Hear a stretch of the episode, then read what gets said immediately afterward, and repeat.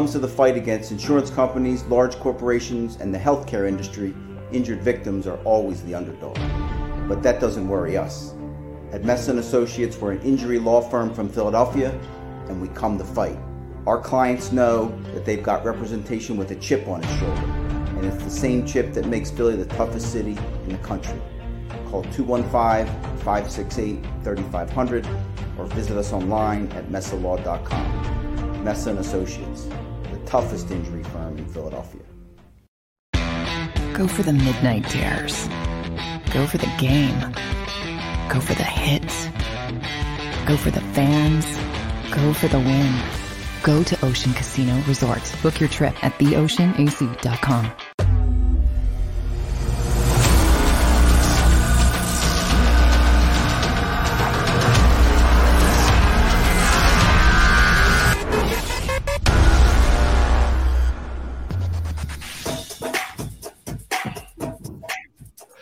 Well, everybody, welcome into live post game show. I'm Mark Farzetta, Derek Devin Katie with you. We are presented by Ocean Casino Resort. Book your summer of 2022 weekend right now at Ocean Casino Resort. Book it now and go for the live shows. Go for the win. It's going to be a spectacular summer, almost as spectacular as the Eagles handling their own business.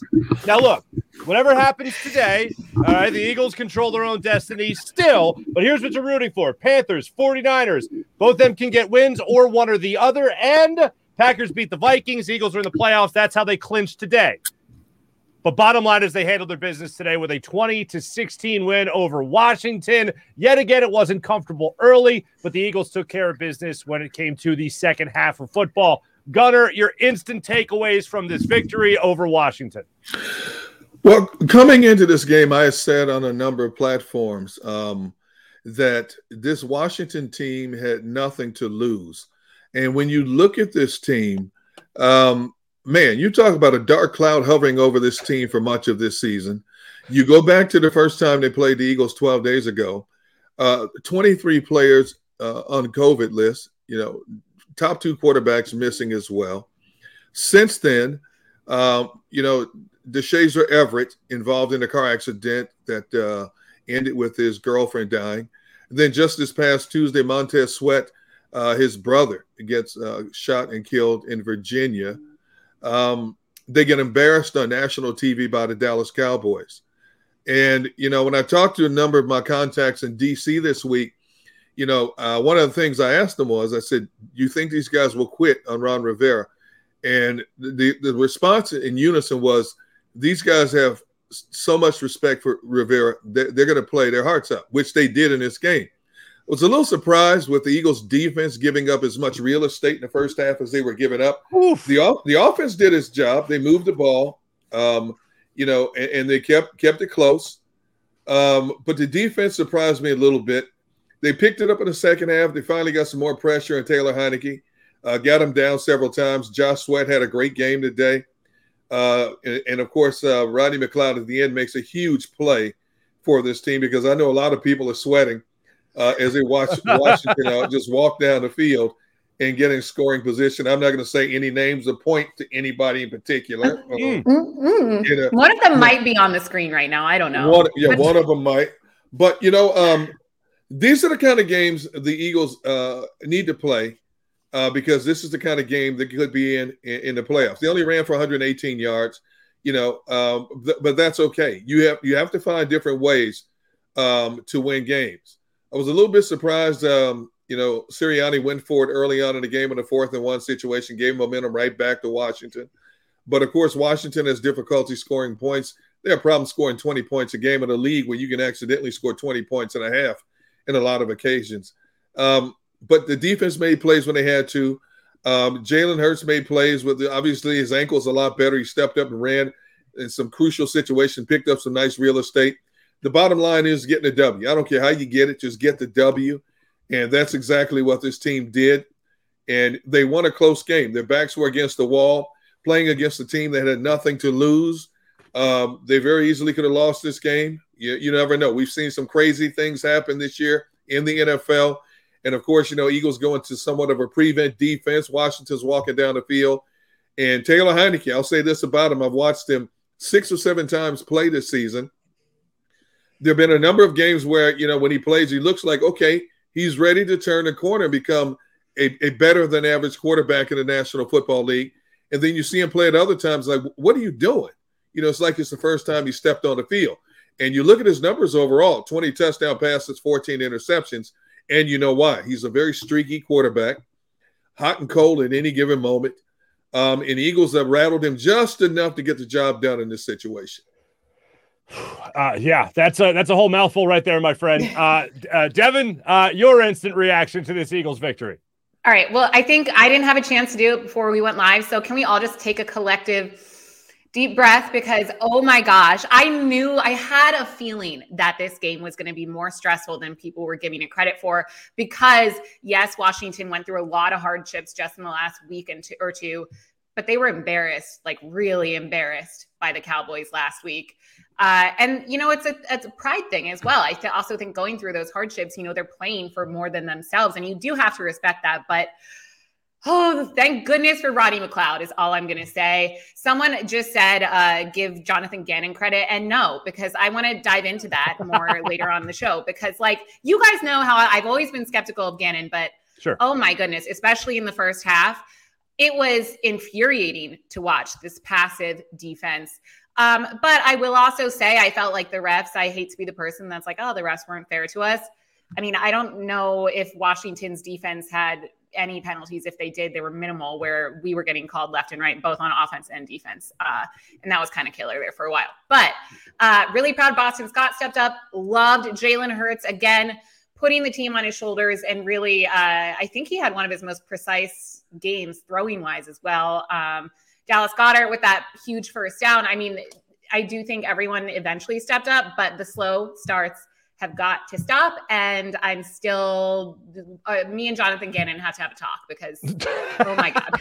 well, I'm sure he's shaking in his boots uh, right now more so than he usually makes quarterbacks shaking their boots uh, when yeah. it comes to a lack of pressure. But this game, I actually will say this about Jonathan Gannon. Uh, it, this game in particular against Washington, I felt like they did bring pressure. In the first half, they had five rushes a couple of different times, five man rushes a couple of different times.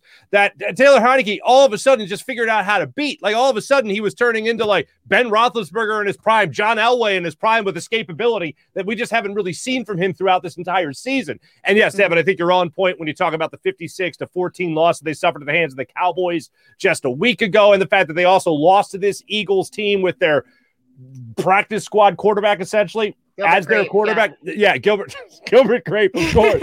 yeah. Uh, how can I forget? But uh, I thought the Eagles defense did make adjustments in the second half, and I thought the adjustment was, "Hey, Josh Sweat, go get it." Because mm. Josh Sweat was all over uh, Taylor Heinicke this afternoon, all over him in the backfield, deflecting passes, getting sacks, wreaking havoc. Uh, Genard Avery had himself a good game as well, had the bad penalty, negated his own interception, but for the most part, came up with some big plays, especially that sack late in the game. Uh, you saw Fletcher Cox get into the backfield, Genard Avery. The defensive line, I thought, stepped up and did exactly what the defensive line was supposed to do at the start of the season. I thought this was their best game of the year. I thought defensive line play was great. Aggression was mostly on them. They did rush more than four, sometimes five on a couple of different occasions. So credit to Jonathan Gannon. I will be willing to give him for at least that.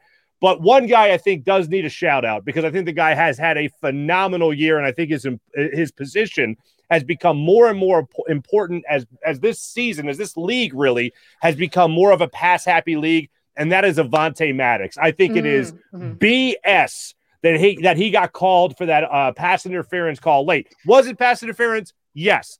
But was it pass interference by the referee standard that they already set earlier in the game, especially on a receiver like Dallas Goedert, for instance? Yeah. No, yeah. it was not. So it should have been yet another big play that he made in the late goings of this game to help the Eagles sustain their lead and also hold Washington at bay in that second half. So huge shout out to yes, that defensive line for just dominating. I thought uh, as the game went on today, and then also Avonte Maddox for what he was able to do late in this game in the Eagles secondary. A huge hat tip to him today, Gunner.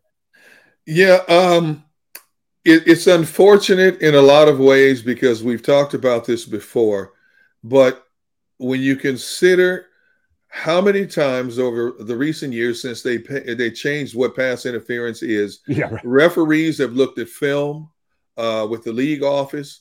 It's gone over. Referees go to training camps, and you know they they control scrimmages and basically they tell players what they're they're looking for. And when it comes to the regular season, it is one of the most inconsistent calls in the NFL. It has won a few teams games. It has lost a few teams games as well.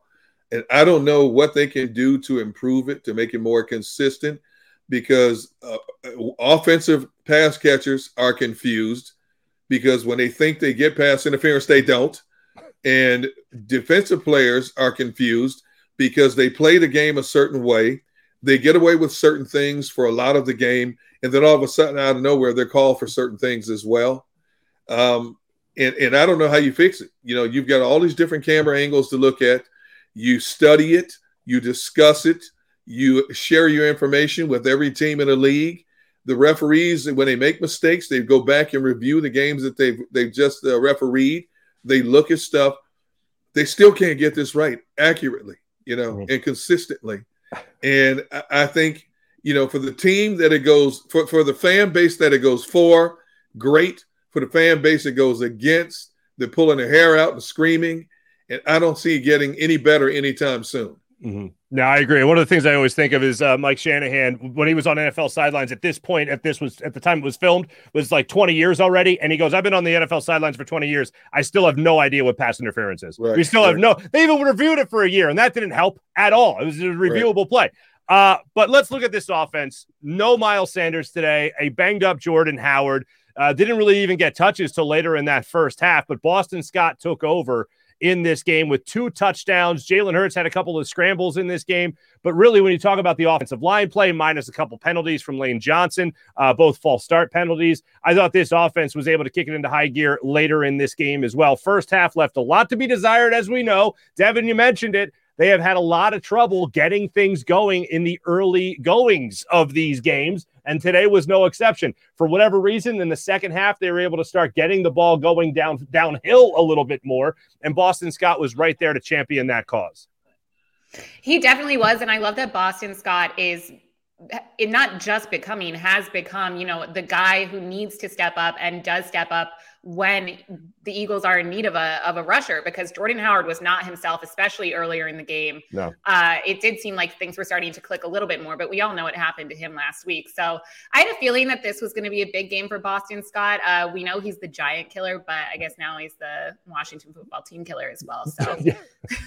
NFC him stepping up. yeah, NFC's dominator. That's what we'll just call yeah. him now. Just NFC's yeah. dominator. Now just go to do it against the Cowboys and shore things up in case they're not able to do that today anyway. But again, here's what you're rooting for today. You're rooting for the Panthers and the 49ers. Either of those teams win. And then obviously the Packers, they take care of business against the Vikings tonight, hand them another loss. And the Eagles have a playoff berth on their hands. Who would have thought now, here's what I got to go to. I, I, know a lot of people are, and I have been hypercritical. I've been rooting for Jalen Hurts all year, but I've been hypercritical of him because I know the Eagles front office is being hypercritical of him.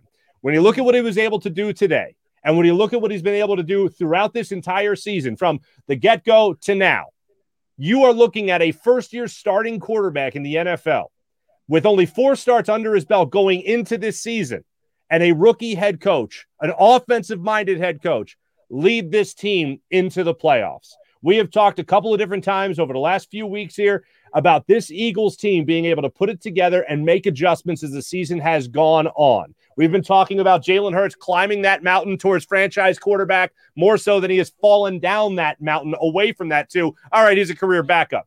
I think today was a perfect example of him making throws when he needed to make throws, him scrambling when he needed to scramble, but overall, him stepping up when his team needed him most. Whether that was a QB sneak late on a fourth and two to try to make something happen, or that was a perfectly thrown ball and an out route to DeVonta Smith whatever that was today, I felt like DeVonta Smith, I felt like Jalen Hurts, I felt like Nick Sirianni, especially in that second half, were making adjustments to the point where this team was not going to walk off that field with anything short of a victory today. So as we evaluate this season to right now on the doorstep, Gunner, of this team making the playoffs, when you look at what has impressed you the most, Jalen Hurts, Nick Sirianni, the overall play calling, the the attitude, and the the the the really diversity of this offensive line. When you talk about the offensive side of the football, what's the most impressive thing to you? I, I, don't think you can just narrow it down to one thing, but I would start with Jalen Hurts. And we talked about this from game one. How would he handle the pressure? How would he handle all the rumors? What kind of maturation would we see from him during the course of the season? Nick Sirianni had one type of offense he wanted Jalen Hurts to function in. That was not the offense suitable for Jalen Hurts. And all of a sudden, along the way, Nick Sirianni flips the script. It started with the Detroit game. Let's go ground and pound on teams. And then they kept going and kept going. You were hoping it wasn't just a one game scenario. And because they ran the ball as efficiently as they did, it, the onus wasn't solely put on Jalen Hurts' shoulders to throw the ball 35, 40 times a game for this team to win ball games. And Jalen Hurts has handled himself like a seasoned vet in terms of handling the pressure, distractions, questions about all the rumors. Even when he's had off off moments, off games, he has bounced back. No matter how many times he's asked certain questions along the way, he has maintained the same demeanor at all times. You see him getting better in the throwing game. You see him getting better in running the football. You see him getting better in feeling the pressure and knowing when to step up and either throw, move outside of the pocket, and throw on the run. And I've said time and time again, I think he's a better passer on the move than he is as a stationary passer. We saw that today in a third and long situation when he threw across his body, he rolled to the right, Oof. threw to the middle of the field to Greg Ward and picked up a key first down inside the five yard line. Those are all maturation processes I wanted to see from Jalen Hurts. And I think we've seen him steadily. Everything about his game or quarterback in general doesn't have to be perfect. It will not be perfect. That's not what the position is. It's a position of will you make more plays than not? And Jalen Hurts has had that ability to make more plays than not, especially over the last three games. In a bigger picture, the only thing that concerned me a little bit about this game was the last two games, it was the offense that came out stagnant. This time, it was the defense that was stuck in the mud, and the offense kept them in the ball game.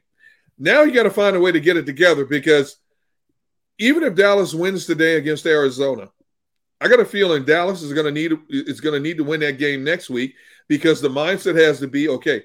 If the Rams won, and I know the Rams were leading by one point over Baltimore in the final seconds, and Baltimore was driving. I don't know what the outcome of that game was. Tampa Bay was getting thumped uh, by the Jets, but I believe Tampa Bay came back. The Rams so won. The Rams beat the Ravens. So the Rams won. And what about Tampa Bay? Did Tampa Bay come all the way back? They were down by 14 at one point. They won 28. Look at the scoreboard. 28 to 24. Uh, Tampa Bay won. Okay, so you look at Dallas' situation. They have to win this game against Arizona. If they win the game, they're still in a tie with the Rams, still in a tie with Tampa Bay, with the possibility of seeding, moving up and seeding uh, still on the line. So Dallas is going to come in here, we think, full arsenal, ready to go. And that defense is a monster right now. Ever since Demarcus Lawrence came back, ever since Randy Gregory came back, and of course, Micah Parsons in the middle, everything centers around Micah Parsons. Dallas's defense has evolved as a beast. So the Eagles can't afford to play this next game coming up the way they've played these last three games. You know, and hopefully they've learned from this. Um, but they could be in the playoffs by then. But and they may they may arrest a lot of players if they figure out they can't move up in seeding. If they get in the playoffs tonight, Eagles may rest a lot of their players while Dallas is playing for seeding. But you have to be ready to play a much better game overall when you get to that second season if you want to go farther than that first game. You know, I the the thought of the Eagles putting together a full 60 minutes, a full four quarters, both on offense and defense they'll be a scary team. And I think that they can get there, but I truly don't think that we've seen that yet this season. And someone just said, guys, smile, we won. And I know we won, and I'm super happy. But there are those, you know, have we not starts. been happy? Have we not been happy? I, I, I, I, don't know. Well, you didn't start the show singing this time, so maybe that was well, a vibe setter. What? And no, all so, acquaintance be forgot. Like what? What? What's, what other holiday go. song do you have for after New Year's? Like what do we got after that? Nothing. We got nothing. I'm Dreams ecstatic. The Eagles. Dreams. no. I'm very I'm I'm very happy that they won. I am I agree with all everything you said, Deegan. I'm concerned that we're gonna have to face teams that aren't Washington football team and aren't the New York Giants, like Dallas, even if that game matters. I don't know. And then once we make the playoffs, you have to start strong. You can't come out in the first half and play passively on either side of the ball. So that's my biggest concern. But we always talk about adjustments and we talk about how we're impressed that Nick Sirianni was able to make those adjustments throughout the season. It is impressive the adjustments that they make from the first and second half, several games in a row now. I really want to know what what he says in the locker room because clearly it works, but also clearly it should be said before the game, not at halftime. Well, I'll tell you this real quick. Uh, speaking of locker room speeches or you know speeches within the NovaCare walls, there are a couple of things I watch. If I'm like, if I, Ed Gunner, you've known me for a long time. Am I ever in a bad mood? I'm a happy-go-lucky guy, right? Happy-go-lucky most of the time. Uh, huh? What? Oh yeah, yeah, yeah, yeah. Yeah, just smiling out for a second.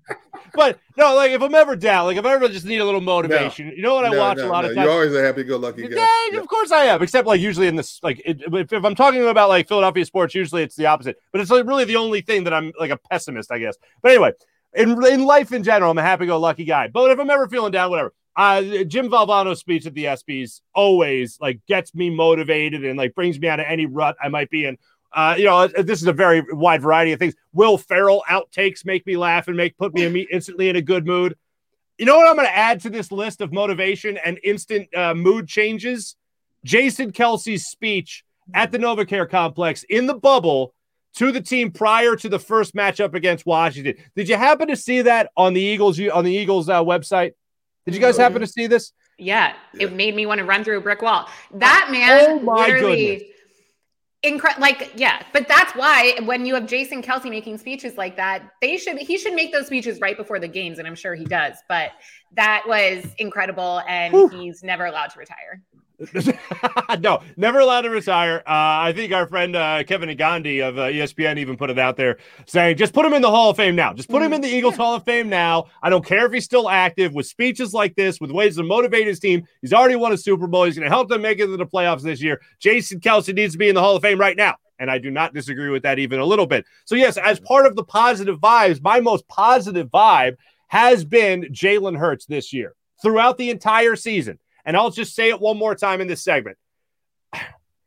I know that the Eagles and Gunner, from the people you talk to, I'm, I'm, sure you know this as well. You look at the front office and Jeffrey Lurie, the reports coming out there about Jeffrey Lurie and Howie Roseman being divided when it comes to the future of Jalen Hurts and whether or not he'll be the franchise quarterback going forward. There's reports out there about the Eagles being interested in Aaron Rodgers. Really? Interested in a three time MVP? You don't say.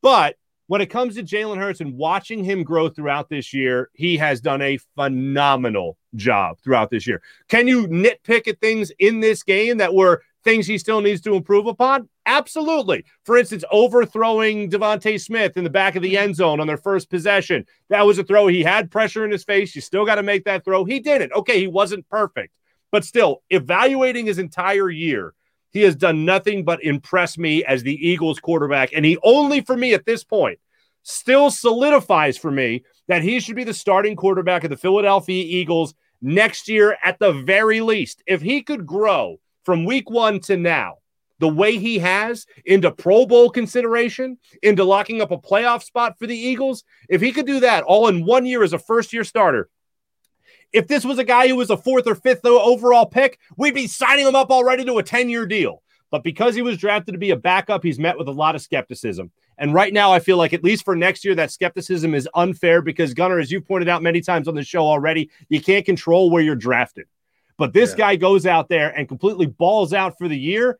I'm all about him being at least the starting quarterback for next year. I think he has at least locked that up right now. I, I, can't emphasize enough. You know, I know people get excited about the rumor mill. Can he get a Russell Wilson? Can he get an Aaron Rodgers? But see, I'm of the mind you have three picks. You have three picks that could that could you could build cornerstones with in terms of youth. The NFL is always about trying to get younger and get better. But a lot of times when teams go on the youth movement, that means they have to take their lumps for a couple of years before they get better as these younger players develop. But in the Eagles' case, you can still get younger. You will have enough veteran presence on both sides of the football to where you're not taking significant steps backwards to get better. You can still get three young players uh, you can sprinkle in, and they're not considered cornerstones. But if they're three of the top 32 players in the National Football League, you hope they get it right on at least two of them. you know, that can step in and play right away. Now, unfortunately, we've seen in recent years, just because you're a first round draft pick doesn't mean you're going to be an instant star in the National Football League or a starter immediately in the National Football League. And there have been some busts along along the way, uh, most notably at quarterback, but also at other positions as well. But you hope that you can get at least two to three players you can plug and play right now with this organization. And I do believe that Jalen Hurts has done enough to make this organization feel comfortable. Well, if we have to come back with Jalen Hurts in 2022, we can add a few more things to the overall repertoire of the offense, which will make him that much better, hopefully, next season. And he will continue to grow and mature into a top-notch NFL quarterback. And oh, by the way, we've added some, uh, we've added some other pieces as well where we can keep this train moving, and we can be considered a legitimate playoff contender again in 2022. I'll absolutely take that, especially if the maturation process continues. When we come back, as we return here on live post game show on uh, the Jakib Media YouTube channel as well as 6abc.com, we will look a little bit more at that uh, Eagles defense. I know, uh, I know, uh, Devin, you're chomping at the bit to get after that Jonathan Gannon Sorry. character, yeah. and let's just hope that Jakib Media has enough cameras to follow you in the NovaCare complex and have your stern talking to with Jonathan Gannon because I am I'm here for that. I can't be there for it, but I'm here for it. I'll tell you that much. Uh, when we return, don't forget, uh, grab a stateside vodka soda or try the new Surfside iced tea by Stateside Vodka. See the scroll below and use the code JAKIB for 15% off the very popular Stateside Vodka soda. Go to statesidevodka.com. That's statesidevodka.com. More live post game show when we return.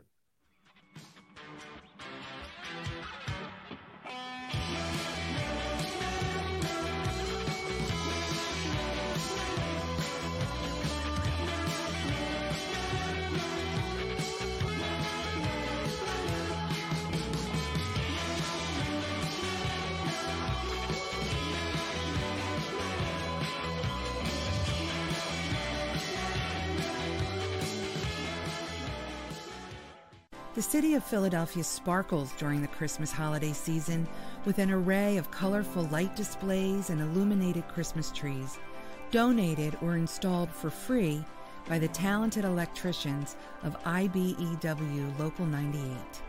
To learn more about who we are, what we do, and career opportunities at IBEW Local 98, visit us at www.ibew98.org.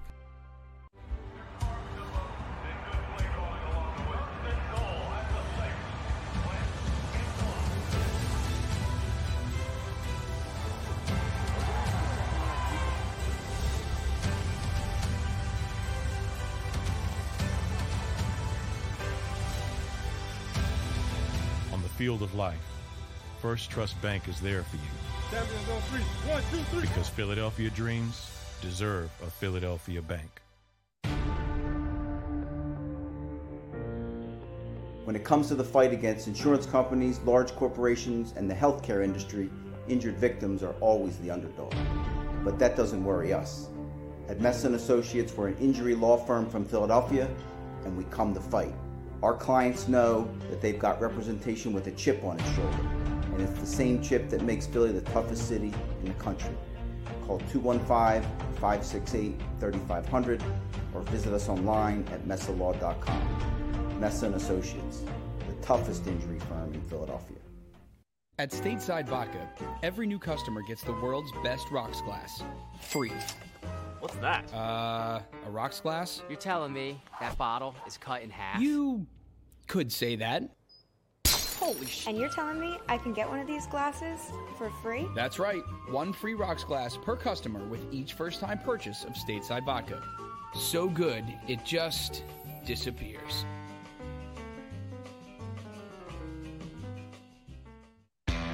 Go for the midnight dares. Go for the game Go for the hits. Go for the fans. Go for the win. Go to Ocean Casino Resort. Book your trip at theoceanac.com.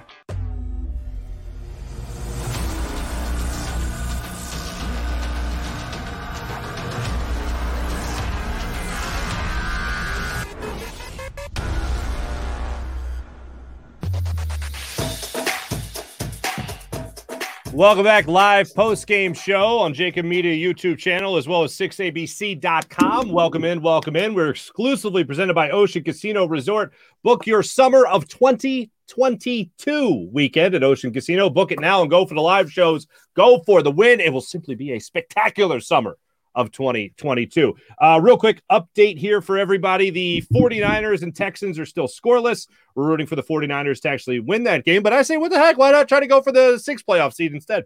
Uh, but the Eagles can clinch with a San Francisco win or a Panthers win, and then the Packers take care of business tonight against the Vikings. Trey Lance starting, in case you missed it, for the 49ers. Jimmy Garoppolo not active today. Trey Lance is your starter. He's one for one so far with about 720 left in the first quarter. So let's talk about. Oh, by the way, John McMullen will also be joining us from Lincoln Financial Field a little bit later in the show on the heels of the Eagles winning 20 to 16 over Washington and putting themselves in a, in a position, at least for now, to clinch a playoff spot. And we all hope they do that. So looking at this Eagles defense today, I, we had talked a little bit earlier, Devin, about the Eagles defensive line. Fletcher Cox, obviously Josh Sweat getting into the backfield, Javon Hargrave trying to make some big plays as well. Jonathan Gannon, I did notice maybe two uh, to go back and look at it, maybe two um, odd man rushes, if you will, five men rushing instead of just four after the quarterback Taylor Heinicke in this game. But uh, overall, it was more about the defensive line play. What would you have liked to have seen from Jonathan Gannon, especially as this game went on? Uh, for me, I think. Oh, sorry, Deegan, did you want to go? no, go. no. Oh no, no. I, this is Devin. This is this. The floor is yours. I know he just looked like he was he was chomping at the bit at the bit to say no. considering um, that you considering you want to have a, a, fireside chat with Jonathan Gannon, I don't want to get on your bad side, so you go first.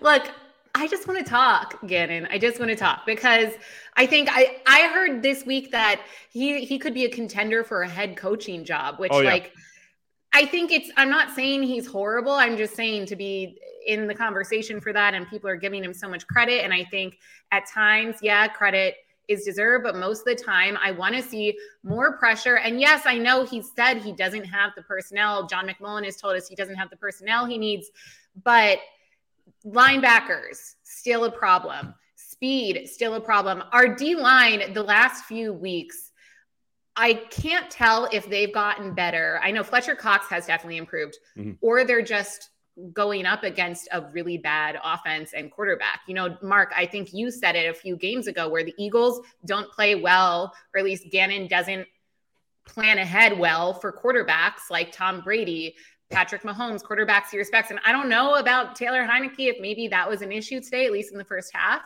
but – it's just a little passive for me. Like I thought Jim Schwartz defense was also passive. So to I, I don't I just haven't seen the aggression that I want to. I mean, we are making big plays, Rodney McLeod, thank goodness again. But uh I just think I want to see a little bit more pressure all around from mm-hmm. Jonathan Gannon's defense. First of all, the fact that Jonathan Gannon's name was even mentioned for a head coaching job right now, that's his agent putting that stuff out there. Oh. Anybody who anybody who would hire Jonathan Gannon right now as a head coach based on what he's done this year, that could cost somebody a job. Um, I'm not saying he can't develop into a head coach material. I don't think he's there yet. And you know, it looks great. You, you, you can't control who you play on your schedule, but you know, my goodness, if the Eagles had lost some of these games against the latter half of the schedule they've they've played, we'd be we'd be crying foul and, and wanting to burn down a NovaCare complex. So he's mm. found a way to get it done. But when I look at the overall defensive scheme that he plays, uh, you play that kind of defense against the likes of a Brady, a Rodgers, mm. and he'll shred that thing like you know, like cheese. You know, th- those quarterbacks. You've got to come up with something. You have to get even more creative and and, I, and I've said a, lot of times I think he waits too long to decide what he's going to do. You know, I, I look at the I, I look at Miami, and Miami is the first team in the NFL ever to have a seven game losing streak and a seven game winning streak in the same season. The reason why they're on a seven game winning streak, first and foremost, because Brian Flores unleashed the hounds. If you look at Brian Flores, it's like almost every down, he's got somebody coming from all kinds of angles blitzing, putting pressure on quarterbacks. And the defense has won a lot of games for that offense that has put them in the playoff conversation. And I look at Miami's overall personnel and defense. I don't think it's any better than what the Eagles have, but it's how it's being utilized. And I think Jonathan Gannon sometimes has too much respect for the opposition instead of mm. dictating the play. I think he lets the play dictate him instead of him dictating the play a lot of times. And then all of a sudden he'll come up with some key plays. But again, I need to see his defense and his scheme play against much better competition. What I've seen right now is good enough to get the job done against a Giants quarterback, a Jets quarterback, a Washington quarterback.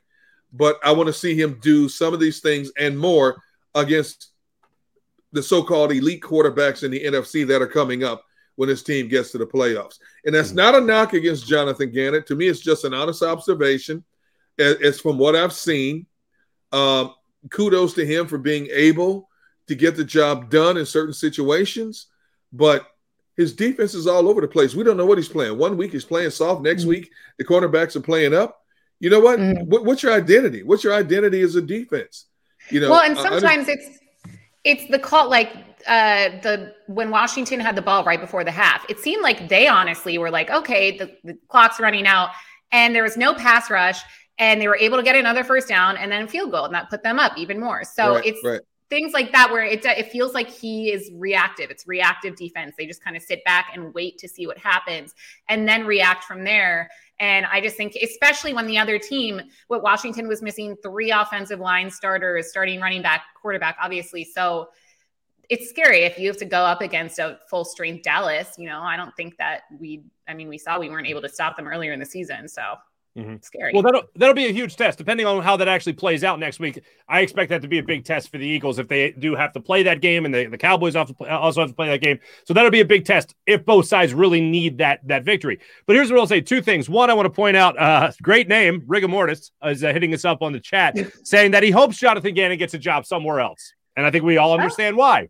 Okay. Uh, yeah. But uh, the other thing uh, to this is when you compare him to the Jim Schwartz's defense, one thing that Jim Schwartz, I don't think it's enough credit for in terms of the comparison to Jonathan Gannon. Yes, very true. Neither side liked to blitz, but at least Jim Schwartz had a defensive line structure that allowed aggression on every single play because he played the wide nine a lot of the times.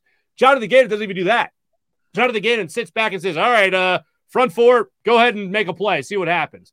And the phrase I have used throughout this entire season is you can force quarterbacks into making mistakes. Gunner, similar to what you were saying. When you play a guy like Daniel Jones, when you play the backups that you've seen against Washington, when you see games like that in front of you, and you have the opportunity when you have quarterbacks like that in front of you to force them into mistakes, go ahead and do it. Now, they tried that against Taylor Heinicke a couple of different times today.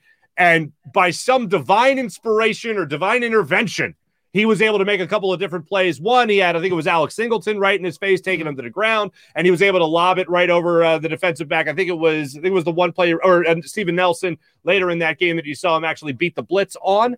But everything else really came down to the defensive line making plays for this team. This was a game where they could go eat, essentially. I don't think it was a matter of anything great Jonathan Gannon did schematically. The second half, I think they simply got home more. You saw Washington. This was interesting.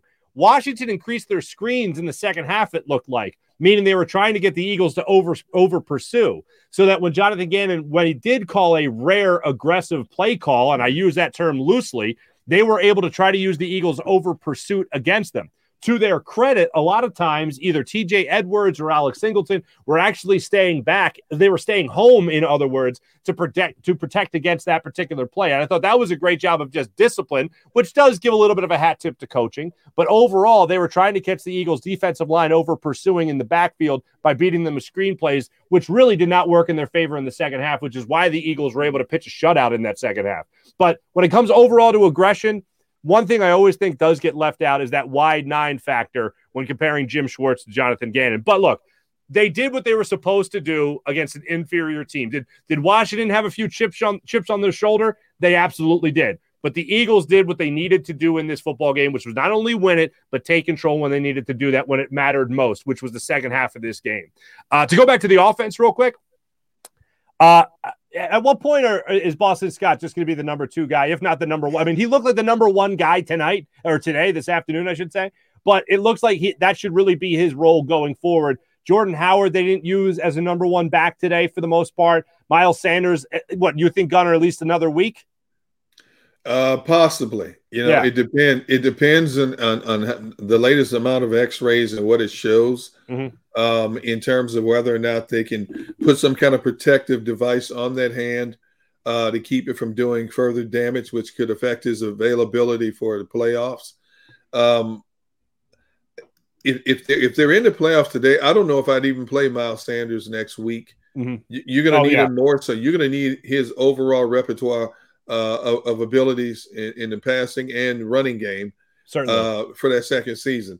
Yeah, Um, I and, agree. and as much as you'd like to take down the Dallas Cowboys in a bigger bigger scheme of things, what's more important? Uh, having Miles Sanders available for Dallas if it doesn't affect their playoff positioning, or having him that much healthier hand wise when the playoffs roll around. So Mhm.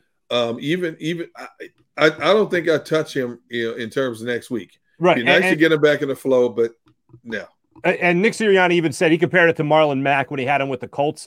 Uh, I think it was 2019. Marlon Mack had a hand injury, broken hand. He ended up missing two weeks. And Nick Right. Sirianni compared the injury to that with Miles Sanders. So I would Right. assume it would be two weeks as well. So yeah, I wouldn't be opposed to him sitting out next week. But as of right now, I don't even think you would need him at this point. If if you had to win next week, right? I'm sure Miles Sanders might be able to go for that game. But when it comes to the competition, if you will, between Jordan Howard maybe not being 100% right now and Boston Scott absolutely absolutely being 100%, percent Mhm. it showed the proof was in the pudding today as far as how they started out the game. Boston Scott, and rightfully so, I thought, was the was the Eagles' number one running back, and I'm not afraid to see that happen again going forward. I think when Jordan Howard is fully healthy, I would argue that I would want him as my number one. I but I mean it's they're both incredible, and I li- I like that we have options when guys go down. Um, but Jordan Howard was clearly still shaken up from his stinger stinger Yeah. last week. So I think in terms of guys who needs to who need to step up when we need them, Boston Scott is incredible. As I said earlier in the show, um, I don't know if I'd if I'd go as far to say that I feel confident in him being a number one running back though. I do as long because Jordan Howard has an injury right now that made him miss what five six weeks a couple of years ago. So Yeah. I don't like for him to even play in this particular game was wild to me. I th- I'm I'm okay. What I'm saying is I'm okay with Jordan Howard still taking his time and being that number two guy behind oh, Boston Oh, yeah, Scott. yeah. yeah. Right. Like, yeah. I mean, if no one else is healthy, then yes, absolutely. Boston Scott number one guy. but as what, what I'm really saying is just I, I, hey, nothing against Kenny Gainwell. He hasn't Yes. taken the reins as the No. Eagles had hoped he would, in more of a predominant role in this offense. Mhm. I, I just think in Boston Scott's case, um, he's just caught in a numbers game here in Philadelphia. He's always going to be that number three back as long as Miles Sanders and Jordan Howard are here because they complement each other. So where you have the game breaker in Miles Sanders, you have the battering ram of Jordan Howard. And when you look at the way the Eagles, uh, you know, align their running game, it's built around those two type backs. You have one back who's a scat back who, who tries to wear defense down, and the other one tries to finish him off with his power running ability. And, and, and Boston Scott is like a combination of the two. He's a smaller back, but he's very shifty. He can also lower his shoulder and, and knock a defender back, or would be the tackler back, uh, would be tackler back. But because those two guys are in front of him, I, I don't think Boston Scott's role in this offense will be anything more than what it is right now. Okay. Uh, real quick, still scoreless 49ers and Texans right now. We're rooting for the 49ers, unless you want the Eagles to have a shot at that, you know, sixth playoff seed, but whatever. Uh, but uh, also, uh, getting this from Jeff McLane after the game, Nick Sirianni apparently telling reporters this has to do with Jalen Hurts' ankle, which is still on the back of my mind. I don't know if it is still Right. for you guys, but Right. Jalen Hurts uh, said at one point he looked at, or Nick Sirianni said at one point, Jalen Hurts looked at him during the game and said, whatever you need to call, call it. Yeah. So no, uh, don't don't think about my ankle. I'll be fine. I got this. No worries. Now, now it's not really descriptive as to whether or not Jalen Hurts is just trying to tough it out and still experiencing a lot of pain, or if it's just along the lines of Jalen Hurts is just 100 percent and he doesn't want his coach trying to shy away from anything on the play sheet. Uh, I don't I don't know how to interpret it just now, but all I know is bottom line is Jalen Hurts is ready to go, whether that's physically or that's mentally, just trying to tough out an ankle injury. I'd be willing to bet that knowing Jalen Hurts and watching him throughout this season, that that is mental. He's probably still in a little bit of pain, a little bit uncomfortable, and he was saying, uh, "It's fine. I'll push through it. Whatever you need." Because Yeah. I mean, we see that he does that game in and game out, and that's what's so impressive about him. Mhm. No, that it is. It has really been impre- like really. I, I I know Gunnar. You said it wasn't easy to narrow it down to one thing, but I think Nick Sirianni made a decision after the Raiders game and going into that Lions game, and we we we know the conversation. And to reference it one more time, the Jason Kelce speech when he talked about watching things grow. I mean, if your mind doesn't flip right to flowers, man, woof, I don't know what. But he was talking about talking about growing, and after they they dismantled the, the Detroit Lions like they should have, and we did the post game show talking about how, hey, look, we understand it's the Lions, but they did what they were supposed to do. Prove you're not as bad as the Lions, and they did that.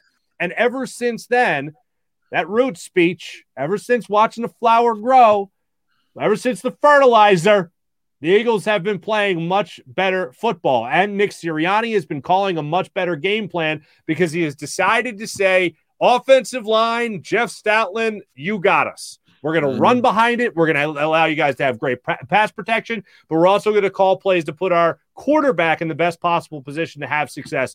And they did that again today. Now, the run game wasn't what it used to be. You pointed that earlier, Gunner. But overall, this offense you have seen that about face over the last nine weeks of the season, really. Right. And it has been a joy to watch that growth.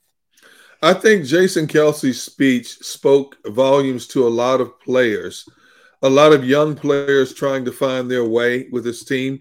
When basically he said, Hey, I was a walk on in Cincinnati. Nobody believed in me. He earned a scholarship. Uh, he gets, he, you know, he, the, the, the word on him was he's too small to play center in the National Football League. The Eagles take a chance on him even in 2016, people were screaming, you know, Doug Pederson's first year. You know what? You need to find a center. He's too small. He's get, he's being engulfed by these much bigger defensive tackles. And he talked about how you know people wanted to give up on me, but Doug Pederson and his organization still had faith in him.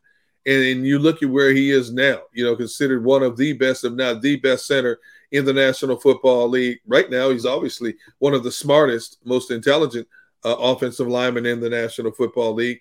And I think that spoke volumes uh, to a lot of players in terms of just because people on the outside looking in think you can't doesn't mean that you cannot achieve, you know, great things.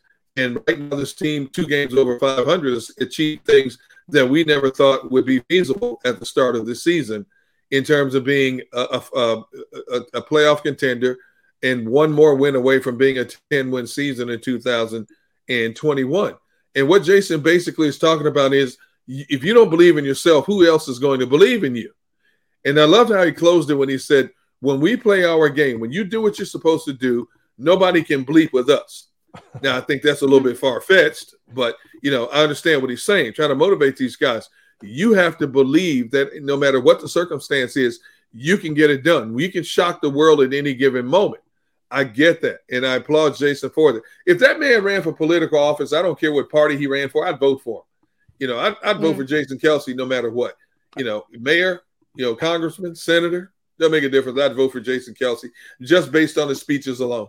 Well, do you like? I wouldn't even vote for him. Like, I, I just want him to become like dictator of Philadelphia. Like, I would, I would go to a complete like monarchy, king, king, king mm-hmm. of Philadelphia. I would break I mean, off from the United. Yeah, right. I would break off from the United States as a whole and in the state of mm-hmm. Pennsylvania and just live in like uh Kelsadelphia. That's what I would live in. That's what I would live yeah. in.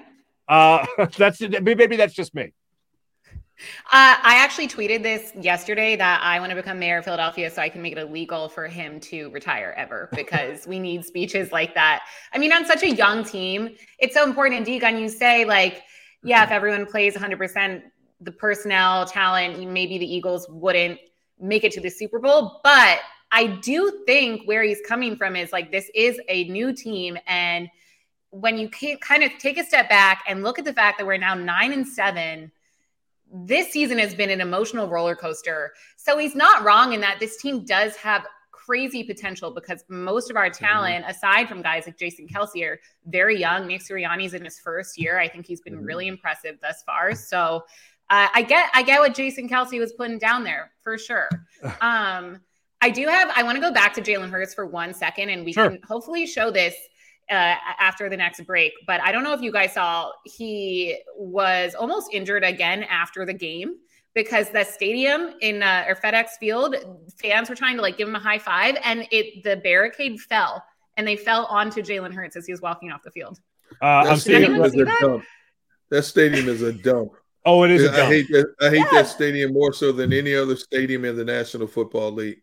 For that a lot stadium of reasons. almost took out our quarterback after the game. So uh, yeah, hopefully we can find that video, but had to get that one out there. All right, I just if, if- retweeted if, it. If, if that stadium had taken out Jalen Hurts, he'd have made more money off a lawsuit than he made so far in the National Football League as a player.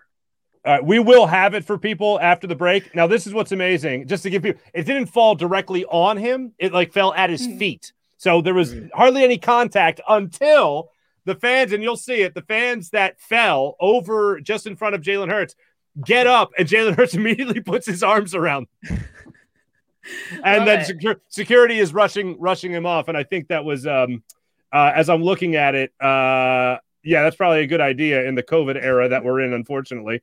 Uh, but he, he, the security takes him away. I think he even took a selfie with a couple of people. So there you go. So there you go. Uh, we will have that for you when we come back on live post game show. But I do want to remind you, find people of Philadelphia watching on 6abc.com as well as the Jakib Media YouTube page that we are exclusively presented by Ocean Casino Resort. Book your summer of 2022 weekend at Ocean Casino. Book it now. Go for the live shows. Go for the win. You know the summer is going to be spectacular. More live post game show when we return. Go for the midnight dares. Go for the game. Go for the hits. Go for the fans. Go for the win. Go to Ocean Casino Resort. Book your trip at theoceanac.com. At Stateside Vodka, every new customer gets the world's best rocks glass. Free. What's that? Uh, a rocks glass? You're telling me that bottle is cut in half? You could say that. Holy sh! Glasses for cocktails, right? It's for this, this, this, and that. Is the length of the glass equal to your. You betcha. But is it made out of. Glass? Yeah, okay, but is the rip. Smooth? Will you stop doing that? I'm the professional here. And you're telling me I can get one of these glasses for free? That's right. One free rocks glass per customer with each first time purchase of stateside vodka. All from the company that's highly awarded. Zero carbs, zero sugar, and deliciously tasting vodka. So good, it just disappears.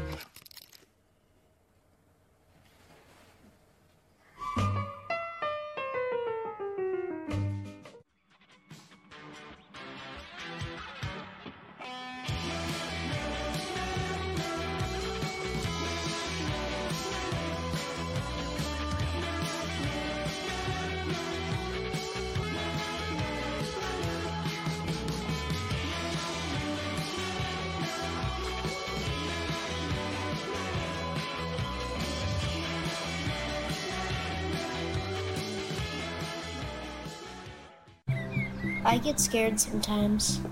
Of a lot of things. Joining in, Decisions, the dark. the dark. But I once heard someone say, But as I always say, it's okay to be afraid as long as you face the fear, and keep moving forward. Wherever you are in life, count on the name trusted in insurance for over 80 years. Independence Blue Cross. Go for the midnight dares. Go for the game. Go for the hits. Go for the fans. Go for the win. Go to Ocean Casino Resort. Book your trip at theoceanac.com. The live post-game show is powered by IBEW Local 98.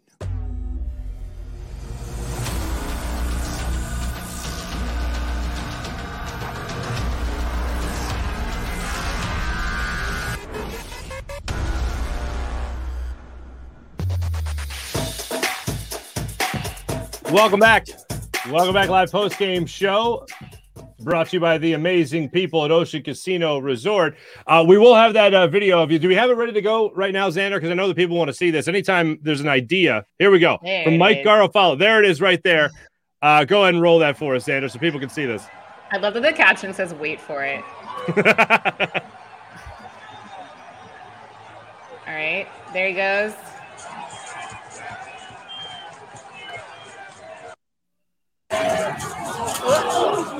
Jeez. Great reaction, great like quick reflexes there. Props to Jalen Hurts for that.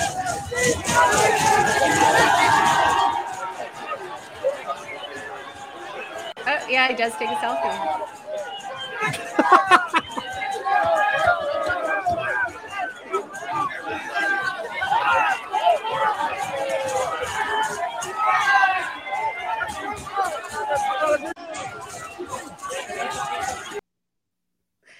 love that the caption says talk about a quarterback that's cool, calm, and collected under pressure. Yeah, I mean, Can you imagine had that rail and and the bodies fallen into his leg or knee? How Uh, devastating that could have been. Can you imagine? And he handled it well. I mean, he stood there, he helped people up. Yeah, he took a picture, took some selfies with some people. You know, but then, but then again, that that's the Jalen Hurts we've been watching. You know, no moment is too big or too small for him.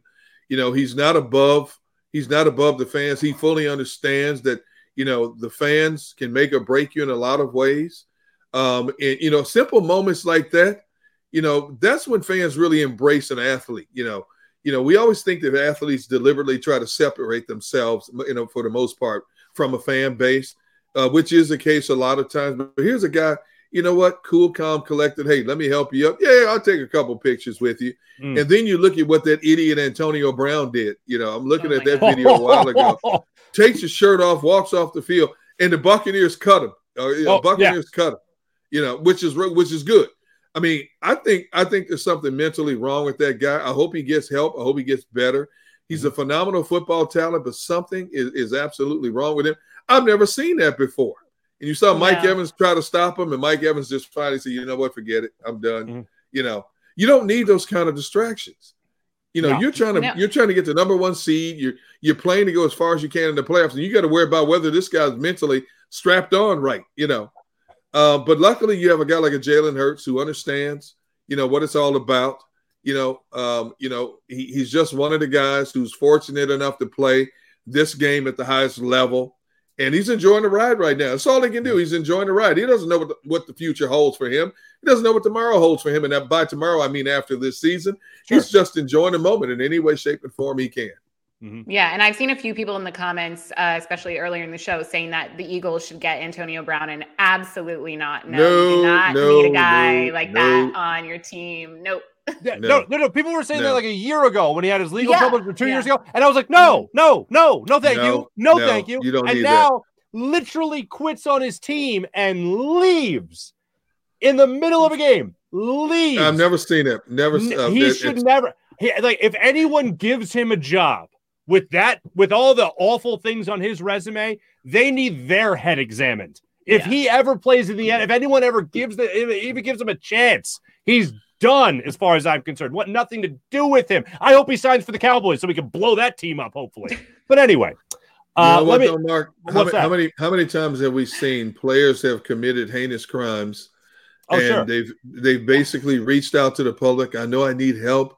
Ah. I'm going to get help, and you're thinking, you know, instead of playing sports, you need to focus on life. Mm. And all of a sudden, once he's they've gotten that so-called help, you know, uh, psychological help or whatever the help may be, all of a sudden another team picks them up. Mm-hmm. You know, look at how, how much you look at how much Antonio Brown has bounced around. He here's a guy who who basically tried to destroy the chemistry in Pittsburgh. He goes out to the Rams. It's on hard knocks. He knows cameras are rolling.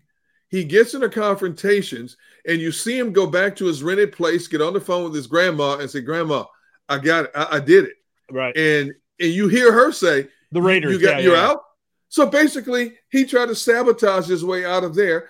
You're thinking, okay, nobody should touch this guy. He needs help. Tampa Bay picks him up. Now we see the incident like this today. Don't touch this guy. Somebody else is going to pick him up because you know what they're going to say? Well, he's uh, getting rehabilitated and he can help our team win. Bottom line, he'll put people in the seats, mm. he'll sell jerseys, and he can help our team win.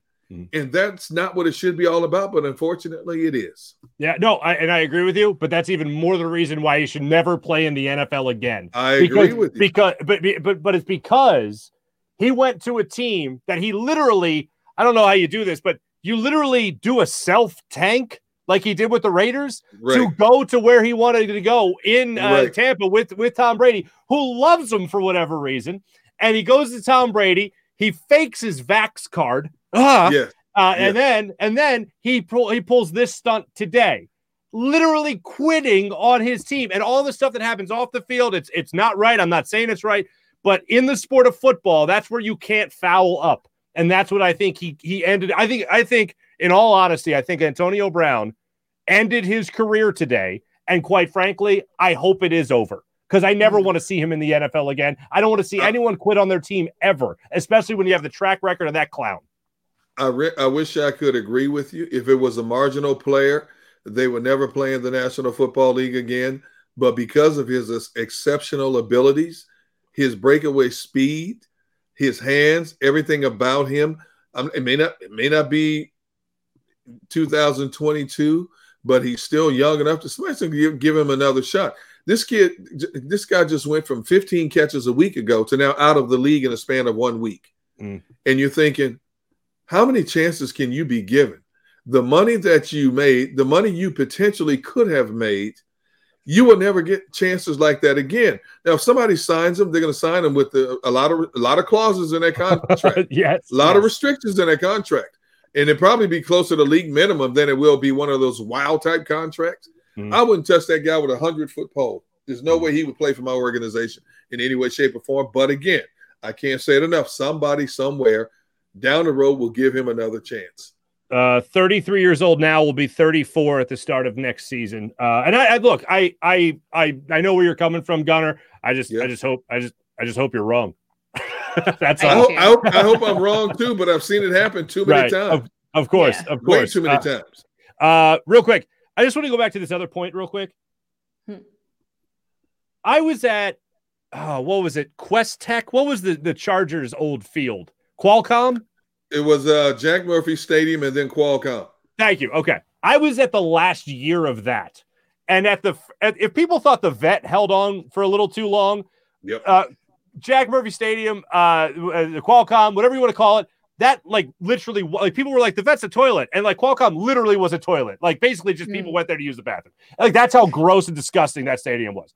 Washington's uh, FedEx Field is nowhere, nowhere like as old as Qualcomm, but good God, that is a dump of a stadium. Gunner, you said it. Like they they they had what a leaking toilet at two separate occasions earlier in the season. You already put your play-by-play radio guy Merrill Reese in the corner, so they can't see anything from where they're calling plays in that corner. The st- the stadium itself, I've walked on that field, Gunner, as you have many times. It literally smells. It smells like butt, is what it smells like. Okay, like the fact that you almost landed uh, like fans on an opposing quarterback as he walked off the field. How do you even? How are you allowed to run any organization, Dan mm-hmm. Snyder? And I know you're not down there mm-hmm. taking the, the the bike racks and the the rails and putting them in mm-hmm. concrete or anything like that. But what the hell are you allowing to happen to your organization in so many different angles, so many different facets? It's amazing to me. Don't get me wrong. As an Eagles fan, I love that he owns the, the Washington football team. But how many more chances is this guy going to get to show that he doesn't know what the hell he's doing or how to run an organization? Imagine worst case scenario. Jalen Hurts has something awful happen where the, the, the, the rail lands on him, fans land on him, and he can't play next week or the week after that in the playoffs. And this mm-hmm. guy's trying to scratch and claw for every ounce that he's going to get in the NFL. Gunner, as you said, he doesn't know what his future holds. How do you, how do you let this clown Dan Snyder run an organization any more than he already has? And don't get me uh, wrong, uh, I hope it happens yeah. for a longer time because I, I Right, don't even really right. care for that team. But still, oh my goodness, what could have happened today? I covered the Chargers when it was Jack Murphy Stadium. I lived right two miles two miles down the road from Jack Murphy Stadium, and even back then it was a dump. You know, concrete stadium. You couldn't even get a signal out of the tunnels with a cell phone because it was so bad. And, and Candlestick Park was the same way. The 49ers old park, Candlestick Park, was just as bad. But to tell you how bad this Washington FedEx Field is, and media, you know, visiting media complains about this all, all the time, unless you're one of the prominent writers, uh, both locally and nationally, to sit in the front row. The press box is in a coffin corner of an end zone. When the teams are going away from you, you have to actually go down like this to try to see under the awning to see the far end of the field to see what's happening the, the monitor you're watching in a stadium is like on a 10 15 second delay.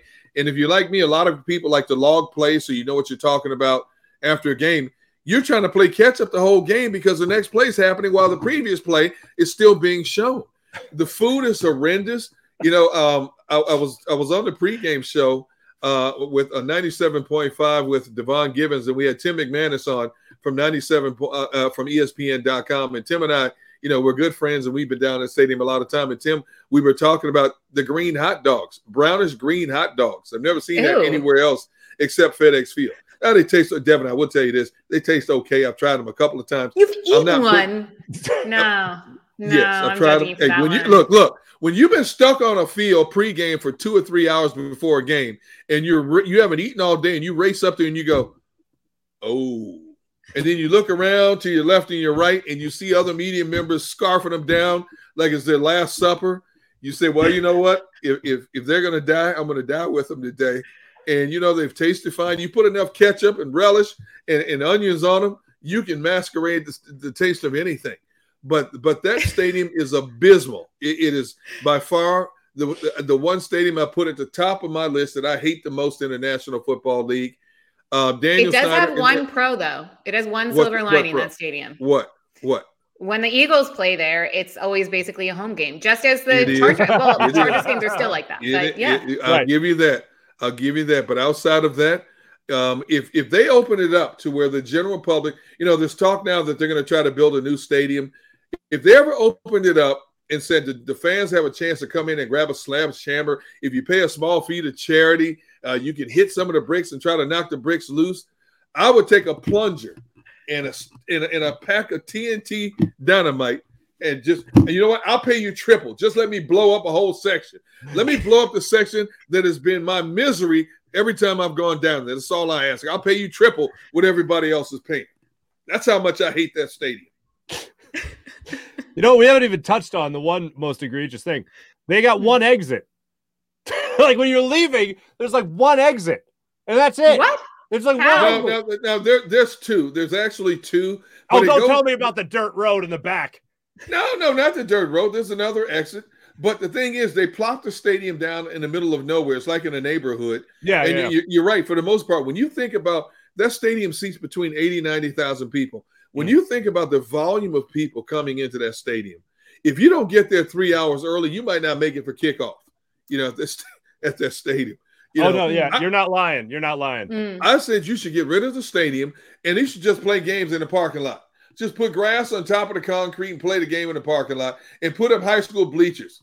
You know, I know you'd lose money, Daniel Snyder, but that's okay. You deserve to lose money for the product that you put on the field and the stadium you provide uh, your fan base to go into to watch their team. Okay. Awesome. Oh, we. Oh, wait a minute. Hold on. We're gonna have. Hold on. Do we have? Are we ready to go here, Xander? I just received word that our good friend uh, Joe Messa of Messa and Associates is going to be able to give us, uh, you know, some piping hot takes from fan reaction. Uh, am, I the am I the only person that knows about this? Not yet. Okay, not yet. I'm being told not yet. John McMullen will join us a little bit later in the show, as will Joe Messa as well of Messa and Associates, uh, Messa Law and Associates. If you need a tough injury lawyer, call Messa and Associates. Uh, when we come back, uh, we'll be joined by both John McMullen and we'll also be joined by Joe a little bit later in the show. You're watching live post game show on 6abc.com and the Jakib Media YouTube channel.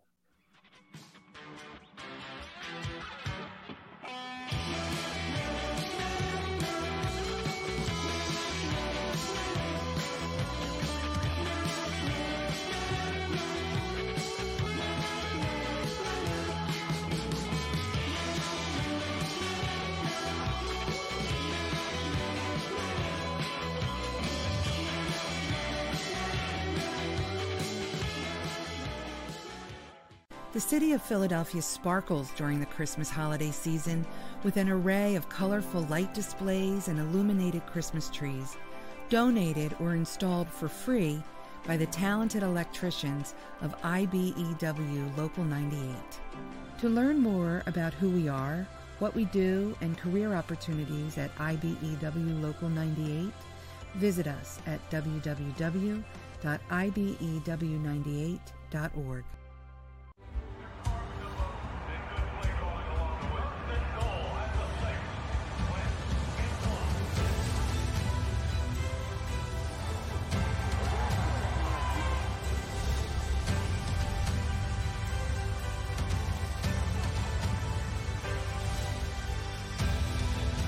field of life, First Trust Bank is there for you. One, two, three. Because Philadelphia dreams deserve a Philadelphia bank. When it comes to the fight against insurance companies, large corporations, and the healthcare industry, injured victims are always the underdog. But that doesn't worry us. At Messa and Associates, we're an injury law firm from Philadelphia, and we come to fight. Our clients know that they've got representation with a chip on its shoulder, and it's the same chip that makes Philly the toughest city in the country.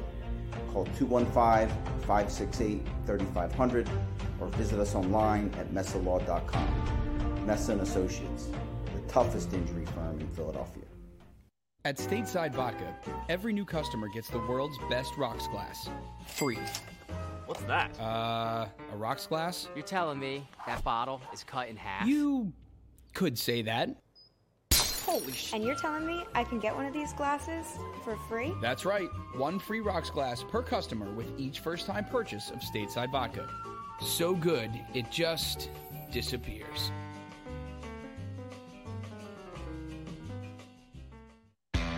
Go for the midnight dares.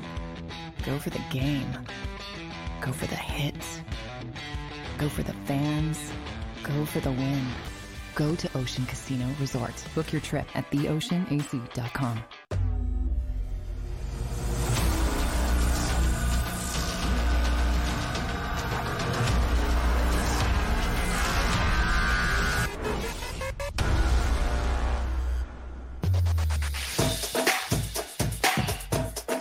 Welcome back, live post game show. Uh, we got some disappointing news. We'll get to that in just a second. But uh, we are exclusively presented by Ocean Casino Resort. Book your summer of 2022 weekend for the summer of 2022 at Ocean Casino. Book it now and go for the live shows. Go for the win. You know, the summer is going to be just spectacular. Joe Messa won't be joining us. A little bit of a scheduling conflict after the game. But I can tell you this wherever Joe is right now, it's heated with excitement. That much I know. and either way, we can Joe. confirm that. Yes. Yeah, we can confirm. The per sources, per sources ourselves and experience.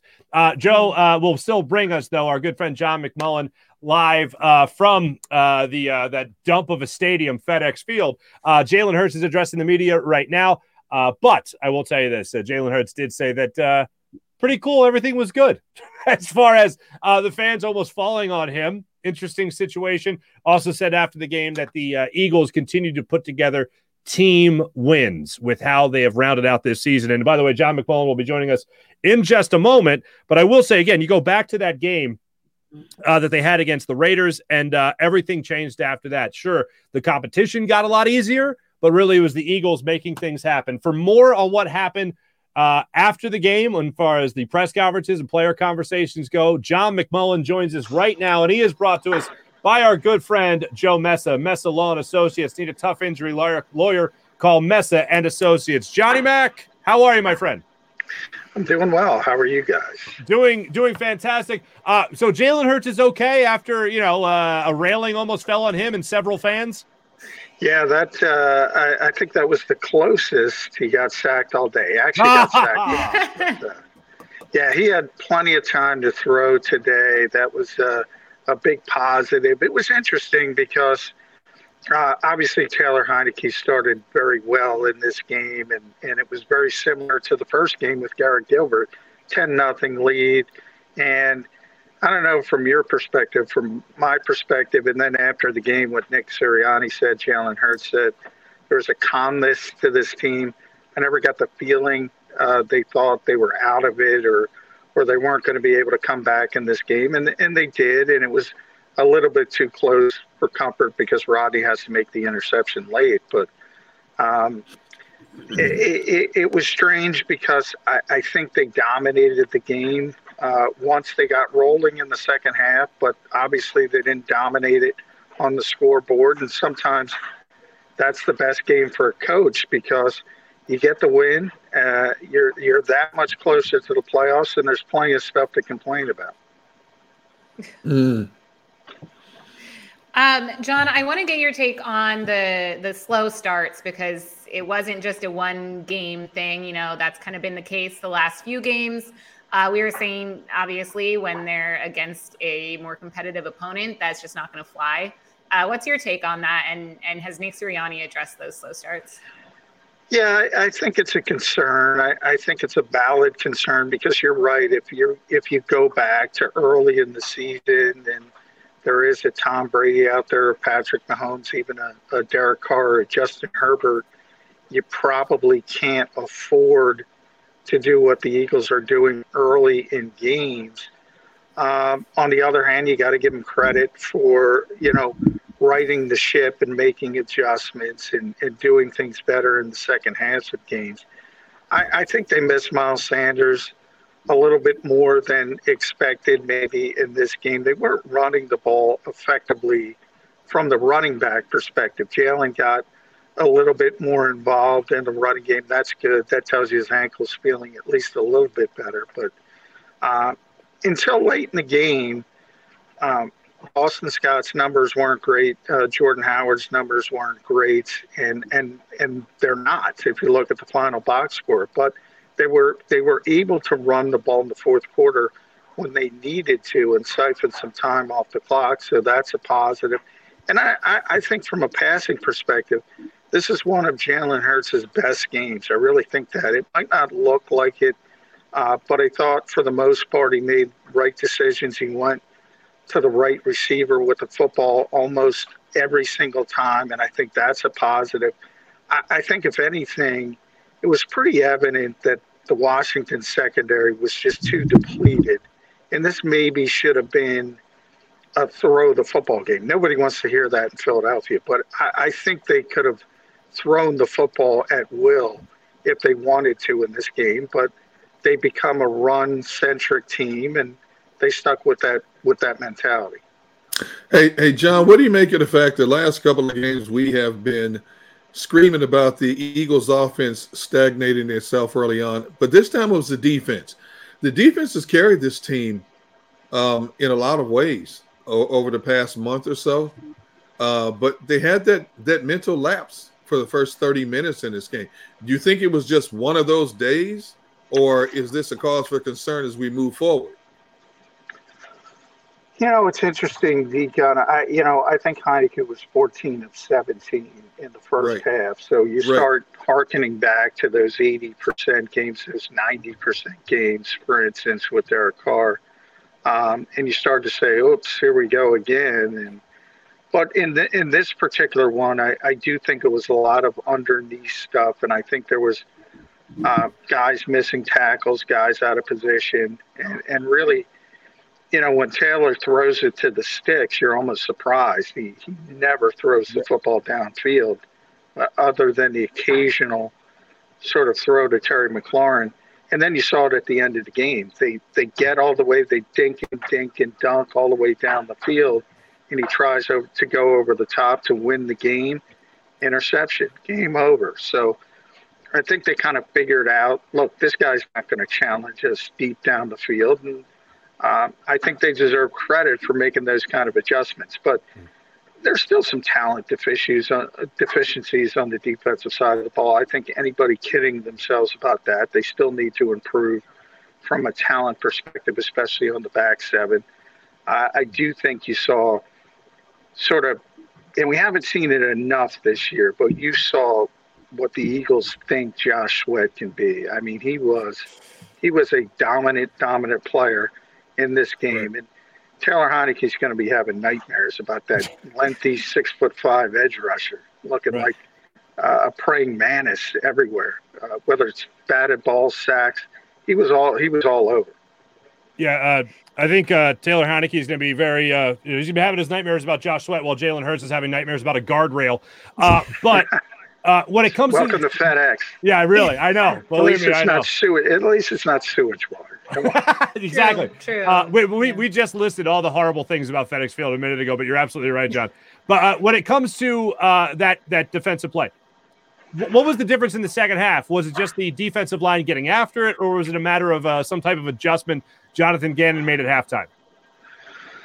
Now we we asked Josh Sweat that. He said no adjustments. They just executed better, and and as I said, they tackled better for the most part when when they did complete those short passes, and there wasn't as much uh, yards as after catch. But I think, you know, if you think about the one completion, and Nick Sirianni was talking about how hot Taylor Heinicke was early in the game. The one he was he was about to get sacked. I think it was Derek Barnett was all over him, unblocked. He just threw the ball up, and it's a completion. It looked like the ugliest thing you ever saw, and it, it, you start to think to yourself, "Oh, is this going to be one of those days?" But uh, the Eagles settled down and. Um, you know he was he wasn't going to throw the football to the stick. So as long as you you you have that check down, you can rally and tackle. Uh, I think they did that better in the second half than the first half. Uh, going back to Jalen Hurts, uh, you mentioned his ankle. We heard, had heard that you know he went to Nick Sirianni during the game and said he was willing to do whatever it took. So is he completely healthy physically, or was that Jalen Hurts being Jalen Hurts and saying, "Look, I'll just push through it and make this happen and get this win"? No, he's not. He's not 100% physically. The the Eagles have basically taken uh, the RP, RPO aspect of this offense off the table the past couple of weeks. So you don't have that plus one in the running game that they like to call it now. It's a little bit better. I think they ran it twice only with Jalen Hurts uh, against the Giants. So uh, he did say to, to Nick Sirianni uh, during the game, call whatever you have to call, meaning, you know, if you have to call a quarterback run to get this win, do it. He'll get through it. But he, he's clearly – dealing with something. Head coach admitted that. Jalen's admitted it in the past. It's not 100%. But, you know, last week he said 2 and 0 uh, is, is, you know, the ankle's good enough to go 2 and 0. Now it's good enough to go 3 and 0. Uh, and that's that's all that matters from his perspective.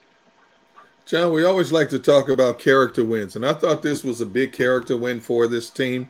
It, it's nice when you put up 27, 33 points a game, it looks good for fantasy, you know, fantasy footballers out there. But to win these kind of knockdown, drag out, bare knuckle type fights, um, it, it's a great learning tool for what they could encounter in the second season.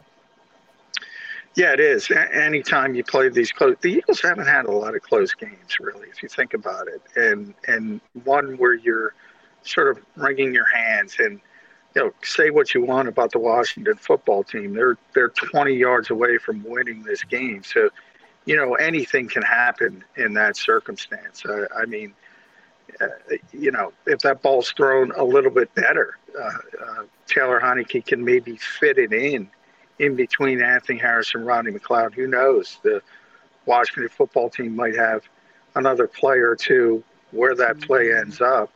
Um, and anytime you get out of games, you have to learn how to win these close games in the NFL, especially with a young quarterback and a young head coach. And that's that's a process. The Eagles like to talk about their process. It's, it's a process to learn how to win these games, these close games. So it's always positive. Mm-hmm. What has impressed you the most when it comes to the maturation process of both Nick Sirianni as a play caller and a head coach, and then Jalen Hurts as the quarterback of this team?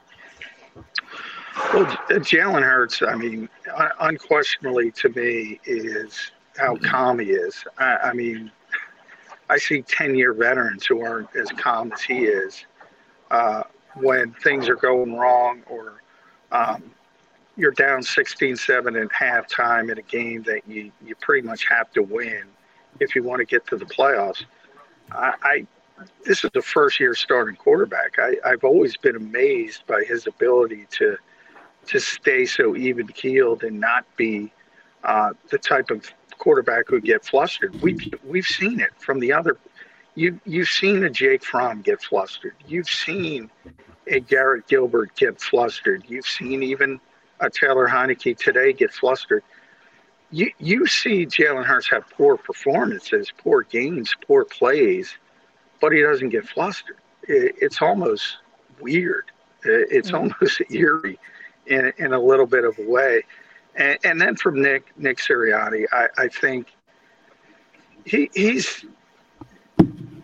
I don't want to say the same thing because Nick gets upset. Uh, you know, he's the nicest guy in the world. You see him today; he's taking extra credits. He's happy.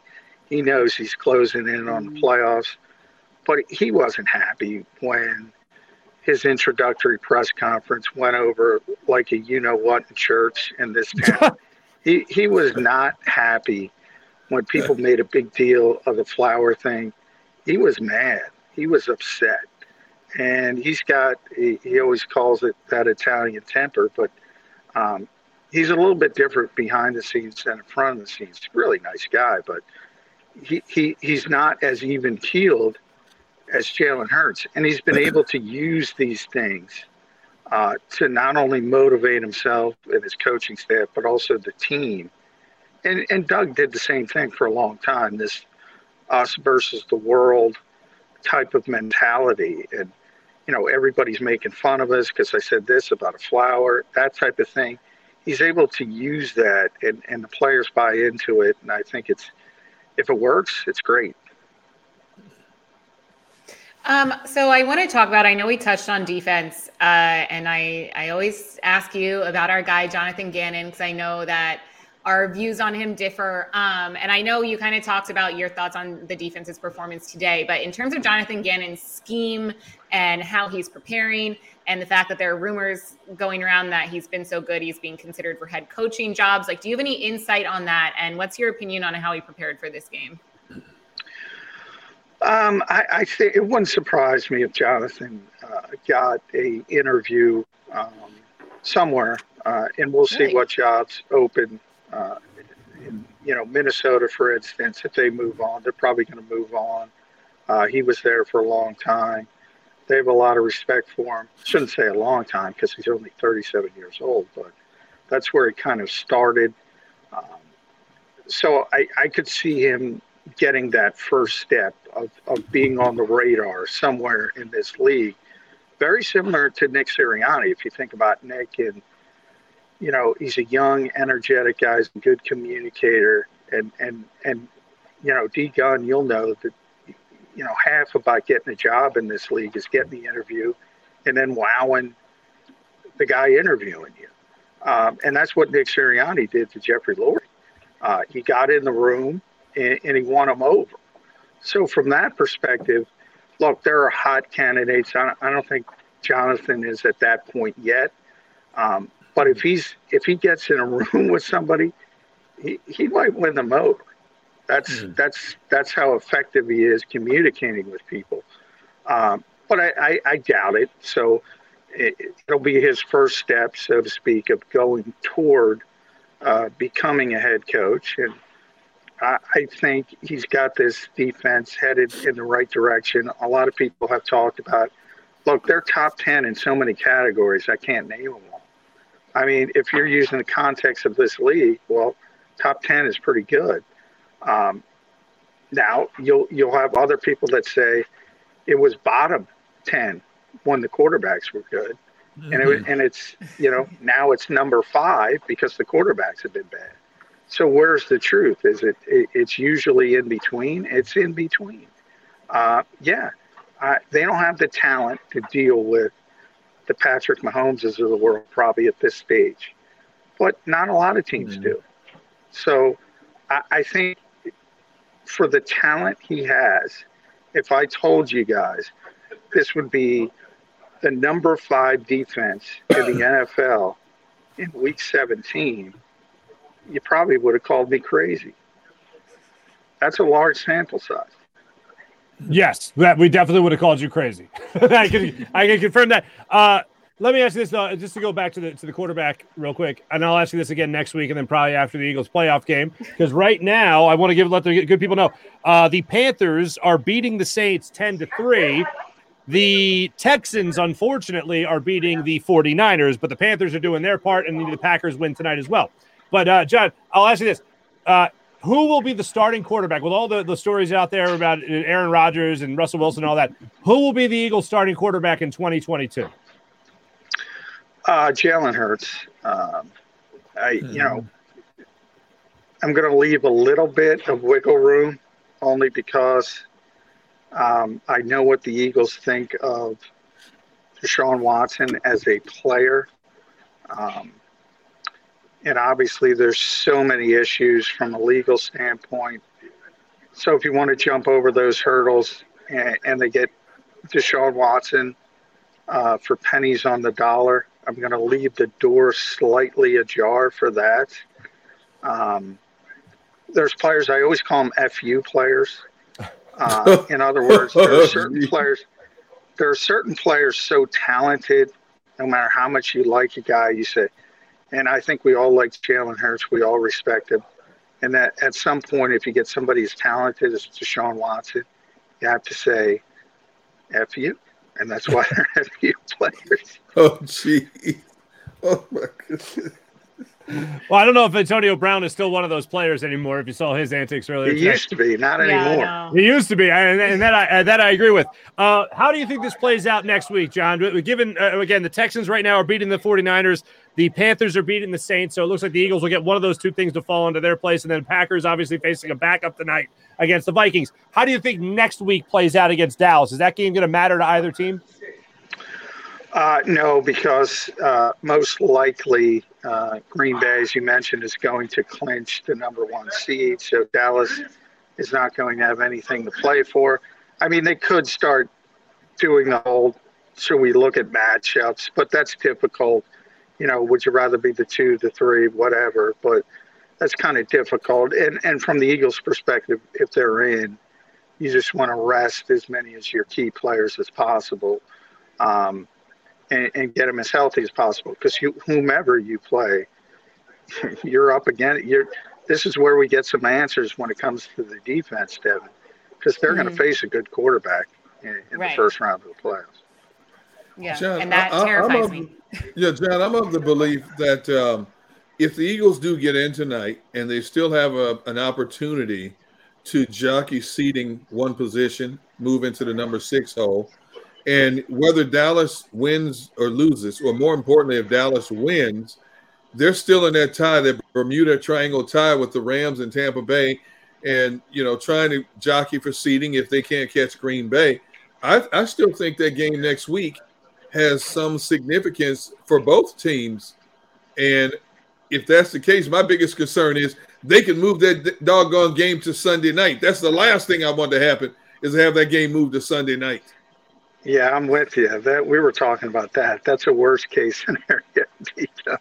Uh, Sunday night game. Yeah, we we don't want any part of that. So uh, I'm hoping, and I think the Eagles will clinch tonight because obviously, you know, Minnesota barely had a chance with Kirk Cousins. They have no chance with the backup quarterback. So that that part's going to happen, and then you need just one of the two games here at the 4:30 window uh, going your way. So it's very likely.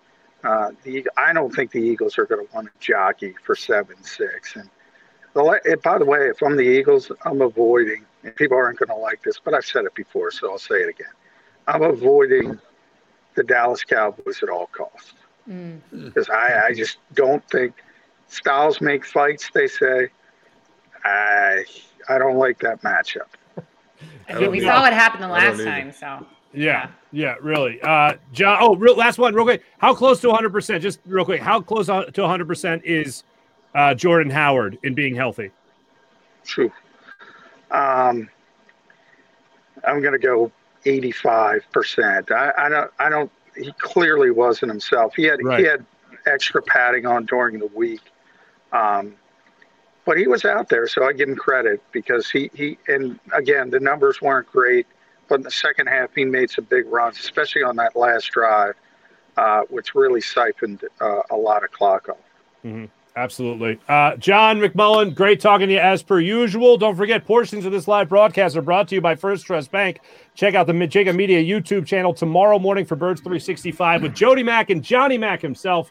First Trust Bank, the official bank of the Philadelphia Eagles. John, thanks so much, brother. Appreciate you. All right, thank you. Thank you, and happy New Year to you, John McMullen, joining uh, the show right there. Yeah, I did. I mean, I I even thought eighty five percent was it was generous in terms of the health you saw from Jordan Howard. We'll see what happens going forward with how all that plays out. Uh, we'll continue to break it down when we return on live post game show. And don't forget, we're brought to you by Stateside Vodka. Grab a Stateside Vodka soda and try the new Surfside Iced Tea by Stateside Vodka. See the scroll below and use the promo code Jakib for 15% off the very popular Stateside Vodka soda. Go to statesidevodka.com for more info. That's statesidevodka.com. We'll be back on 6ABC and the Jakib Media YouTube channel in just a second. Go for the midnight dares. Go for the game. Go for the hits. Go for the fans. Go for the win. Go to Ocean Casino Resort. Book your trip at theoceanac.com. At Stateside Vodka, every new customer gets the world's best rocks glass. Free. What's that? Uh, a rocks glass? You're telling me that bottle is cut in half? You could say that. Holy sh! Glasses for cocktails, right? It's for this, this, this, and that. Is the length of the glass equal to your. You betcha. But is it made out of. Glass? Yeah, okay, but is the rib. Smooth? Will you stop doing. That? I'm the professional here. And you're telling me I can get one of these glasses for free? That's right. One free rocks glass per customer with each first time purchase of stateside vodka. All from the company that's highly awarded. Zero carbs, zero sugar, and deliciously tasting vodka. So good, it just disappears.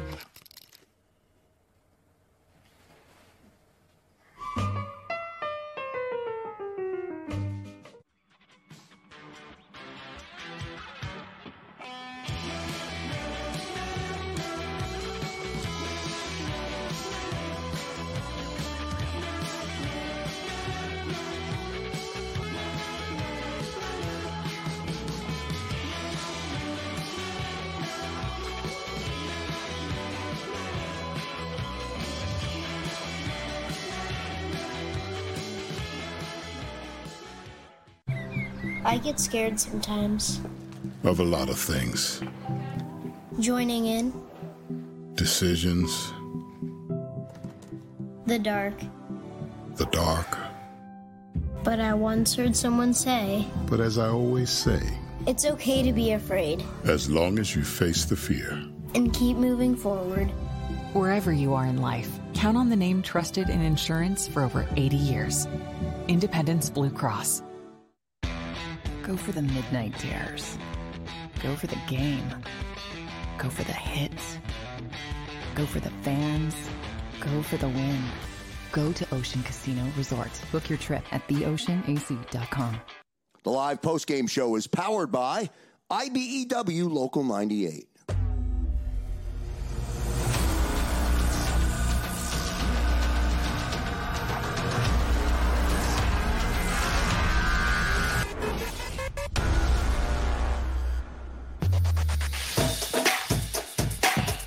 Welcome back, live post game show. If you're just joining us, uh, Jalen Hurts survived a bunch of fans and a guardrail falling over top of him. Oh yeah, and the Eagles won twenty to sixteen, baby. So there you go. Uh, Eagles right now. Just to give a quick update on this score. It is now Panthers ten, Saints six. Saints six. So we are rooting for the Panthers, obviously. Saints have the ball right now, and they are driving with about five minutes left in the second quarter. That game being played in New Orleans. You want the Panthers to win, or you want the uh, 49ers to win. 49ers are trailing seven to three right now at halftime to the Houston Texans, the lowly Texans. Uh, and then you want the Packers to beat the Vikings tonight. You do that, the Eagles lock up a playoff spot. How about that in the first year of Jalen Hurts and the Nick Sirianni era? And you know, for that matter, let's throw him in. Devin, I know I don't want to say this just to make you angry, but the Nick Sirianni, Jalen Hurts, and Jonathan Gannon era No, in Philadelphia. Why? why? Why? No. Jonathan Gannon's becoming a trigger word for me very quickly. Yeah, there, you- there, there you go. There you go. Well, well, how about this? Put put this feather in your cap. Uh, Gunner, our friend Devin here, can put this feather in her cap. That's a very interesting thing. From according to John McMullen, now we didn't hear the cut, but for anybody, and I know there's people in our chat that obviously really don't like Jonathan Gannon either. Right, Um, they're my people. they're your people. They're your people. Uh, after the game, Josh Sweat was asked, Hey, what was the difference in the second half? Major coaching adjustments? Was your coach a genius or were you guys just dominating? And Josh Sweat's answer was, No, no adjustments. We just, you know, performed our jobs. We did our jobs. we got after it. And That that's tells you all you need to know. It, it really does. You know? Now look, okay, you can Tells cut you it. all you need to know. Gunner, you can cut it two ways. You could say, okay, that's the player just saying the game plan was good as is, but we sucked in the first half and we were better in the second half. Or you could take it as, no, we just did our jobs. Like, so I don't know how which way you slice it, Gunner, but we talked about it at the start of the show. The tale of two halves when it came to this defense, particularly, especially the offense more than anything. Uh, but really, it wasn't a matter of defensive scheme. I noticed in the mm-hmm. first half because they were sending blitzes. They actually blitzed five guys, or yeah, they sent five guys on more than one occasion in that first half. The difference was in the second half they actually got home. So I agree with Josh Sweat. It wasn't a matter of needing to make adjustments. It was a matter of doing your job. I'll give I'll give him that, but you know because because there's such an indifference of opinion about Jonathan Gannon, I, I, I thought Josh might have used a little bit more diplomatic approach. you know what I mean? Well, you know, Jonathan, he did dial up a few things, but we just played a little bit harder. That way, you cover all facets. Right. But the fact that he said, "Oh, no, you know, we just we just did our jobs better," it tells me that that there's a possibility Jonathan Gannon cannot adjust well enough on a fly when the competition's increase uh, increases to give his defense a chance to succeed. And if that is indeed the case, we've got a major problem, and the Eagles won't be in the playoffs very long. Mm. Right. I mean, it goes back to what we talked about, where for some reason, when we play against an offense and especially a quarterback who is Jonathan Gannon respects, apparently Taylor Heinicke is one of them. They just don't get the job done, or at least they take a while to get there. So I know we always use, though, he doesn't have the personnel and players aren't playing up to their full potential. Maybe he doesn't say anything at halftime. But I mean, I agree. Like maybe it's not all scheme, but it doesn't that fall on the coach if your players aren't playing up to their full potential? Oh, it certainly does. I mean, that's what everyone. That, that's like one of the easiest things you could jump to. Its bottom line is, as a coach, you have to have your players ready to play. They have to be yeah. ready to attack whatever the game plan is, whether that's not being aggressive. And I think most of these Eagles players know at this point in the season, especially we got one game left in the in the in a longer year than usual, that you, you your your coach isn't going to dial up blitzes mm-hmm. left and right. He's not going to be aggressive. You're not going to play a wide nine like we talked about earlier. At least Jim Schwartz and his aggressive version of a defense was always playing the wide nine. Unless mm-hmm. you do that, like there's no overhaul of the defense coming. So look, I give Jonathan credit, uh, Jonathan Gannon credit for this. The game plan was a good game plan going into this game. The players didn't execute, and that's the other way you can look at it from Josh Sweat. Gunner, I absolutely agree. Could Sweat have given us a little bit more coach speak and say, "Oh no, yeah, Jonathan Gannon, he, he really got in our ear at halftime and whatever," and he made sure that we corrected what we weren't right. doing properly in the first half. But no, he was like, "Yeah, no adjustments. We just basically sucked in the first half. In the second half, we got after it." And and, and the other thing that's real quick that is interesting, and I'll go back to this point. I saw a lot more screens in the second half. At least that's what it seemed like from the Washington football team mm-hmm. than I did in the in the first half. And it was like they were trying to catch the Eagles over pursuing mm-hmm. when that is the exact opposite of what I would expect from a Jonathan Gannon defense. Well, Washington's defense was getting up the field um, pretty good. Mm-hmm. Um, and so when a team is coming after you like that, the best way to offset that is with the screen game. And you looked at both teams. Both teams try to use a lot of utilize the screen game uh, today. The Eagles worked a little bit better than Washington. I love the fact that the Eagles snuffed out a number of Washington plays, especially in the final quarter. Um, you had guys getting their hands up, batting passes down. And then uh, I think it was, uh, I can't remember if it was Sweat or Avery coming off the edge there at one point uh, in the final moments of the game. And he got his hands up to the point where he didn't bat it down, but he altered uh, Heinicke's uh, line of sight to the receiver out in the flats. And that, that pass fell incomplete. So the Eagles had better recognition at it than than Washington did in, in that regard. But that's the perfect way to neutralize an attacking defense. You know, um, I hate to say it, but this Eagles defense is not much of an attacking defense. It mm-hmm. really isn't. Isn't it's more like a sit and wait type defense, mm-hmm. and that's how you get in trouble in the National Football League. You're allowing the opposition to control the clock, beat you underneath, move the chains, if they put points on the board, that puts more pressure on your offense to come back and and and, and answer them in that regard. Um, so there's so many different areas. I think Jonathan Gannon's defense could be a, a, a, lot better. And you know, Devin, we talked about you know Gannon, not Gannon saying it, but what we believe is the Eagles don't have the right personnel uh, to do some of the things that he wants to do. Um, I would say maybe at the linebacking position yet, but when you look at the guys in the trenches and the guys in the back end, um, you have enough veteran talent back there and in the mm-hmm. trenches mm-hmm. to be able to play some games. You know, you have Anthony Harris back there, who's been around the league a while, Rodney McLeod, Steve Nelson, Darius Slay. You look at the, mm-hmm. in the mm-hmm. trenches. You just gave Josh Sweat a new contract. Um, you know, Javon Hargrave, Fletcher Cox uh, are really good at collapsing the pocket in the middle and not giving uh, quarterbacks much of a throwing lane or the opportunity to get outside in a lot of ways as well. So I do think that you have enough pieces already in the house to do do a lot more damage. it drives me nuts, you know, from from a fan perspective to sit back and see your defense run the same thing over and over again.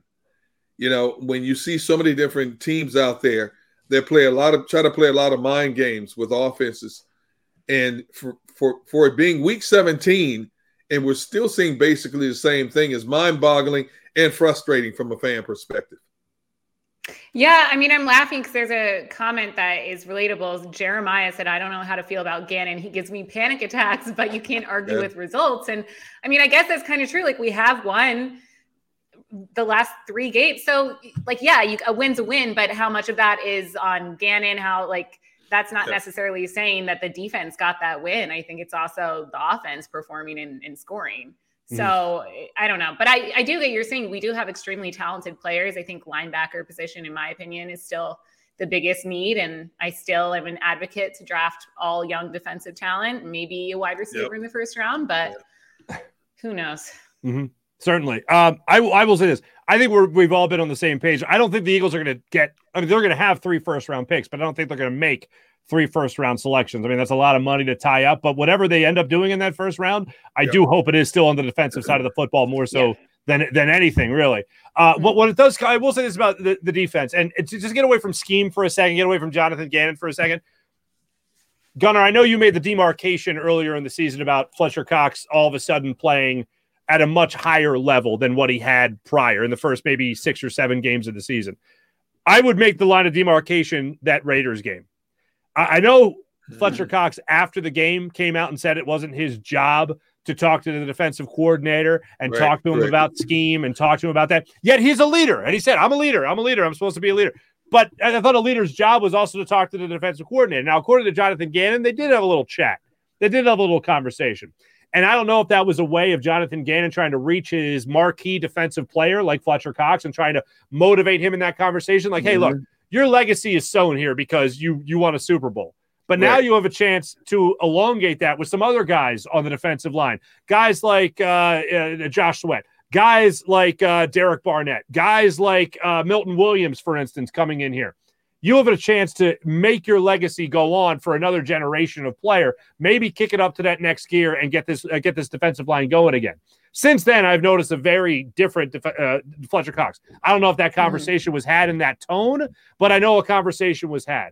And all I know is after that conversation, Fletcher Cox has played better. Josh Sweat has played better. Genard Avery has even played better. Like to me, this defense has changed a lot, not in terms of scheme, but just in terms of uh, the way that the defensive line has played from that point till now. And I don't know if that's Jonathan Gannon schematically being a good coach or Jonathan Gannon schema- or uh, motivating being a good coach, being able to reach players when maybe you you might when a lesser coach might Mhm. have lost them. And I think that's definitely a ca- uh, a feather Jonathan Gannon could put in his cap.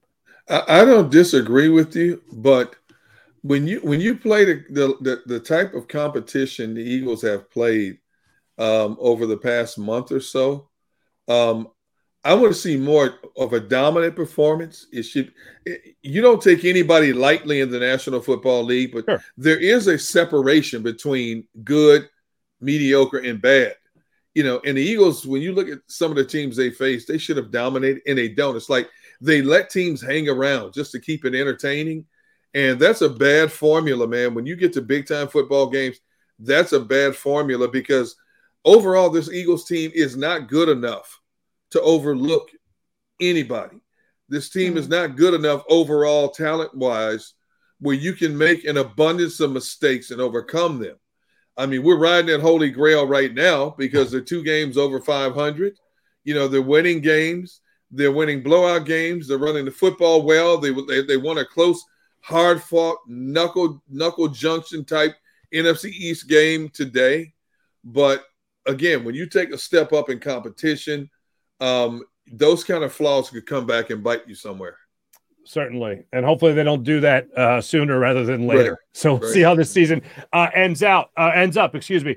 Uh, Panthers right now, I just want to give one more update before we hit a break here. Panthers right now, uh, still 10 to 6 over the Saints with a minute 53 remaining in the second half, rooting for the Panthers to win that game over the Saints. Saints have the ball right now. They just got the ball off a punt. So there you go. Uh, we're going to be right back and uh, give you our game balls coming up here in just a second on live post game show.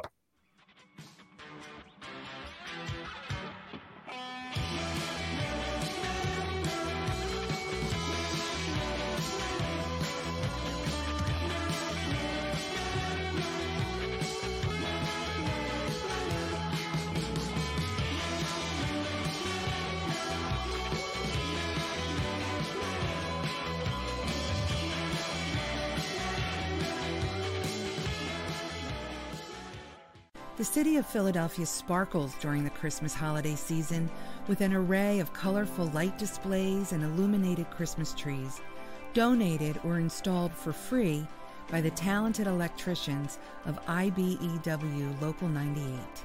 To learn more about who we are, what we do, and career opportunities at IBEW Local 98, visit us at www.ibew98.org.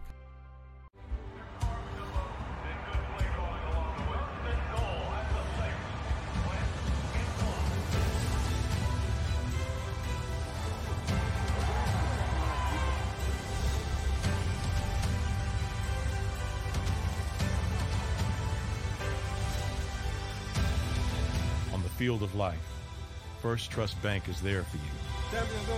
One two three. Because Philadelphia dreams deserve a Philadelphia bank. When it comes to the fight against insurance companies, large corporations, and the healthcare industry, injured victims are always the underdog. But that doesn't worry us. At Messa and Associates, we're an injury law firm from Philadelphia, and we come to fight. Our clients know that they've got representation with a chip on its shoulder, and it's the same chip that makes Philly the toughest city in the country. Call 215-568-3500 or visit us online at messalaw.com. Messa and Associates, the toughest injury firm in Philadelphia. At Stateside Vodka, every new customer gets the world's best rocks glass, free. What's that? Uh, a rocks glass? You're telling me that bottle is cut in half? You could say that. Holy sh! And you're telling me I can get one of these glasses for free? That's right. One free rocks glass per customer with each first time purchase of Stateside Vodka. So good, it just disappears.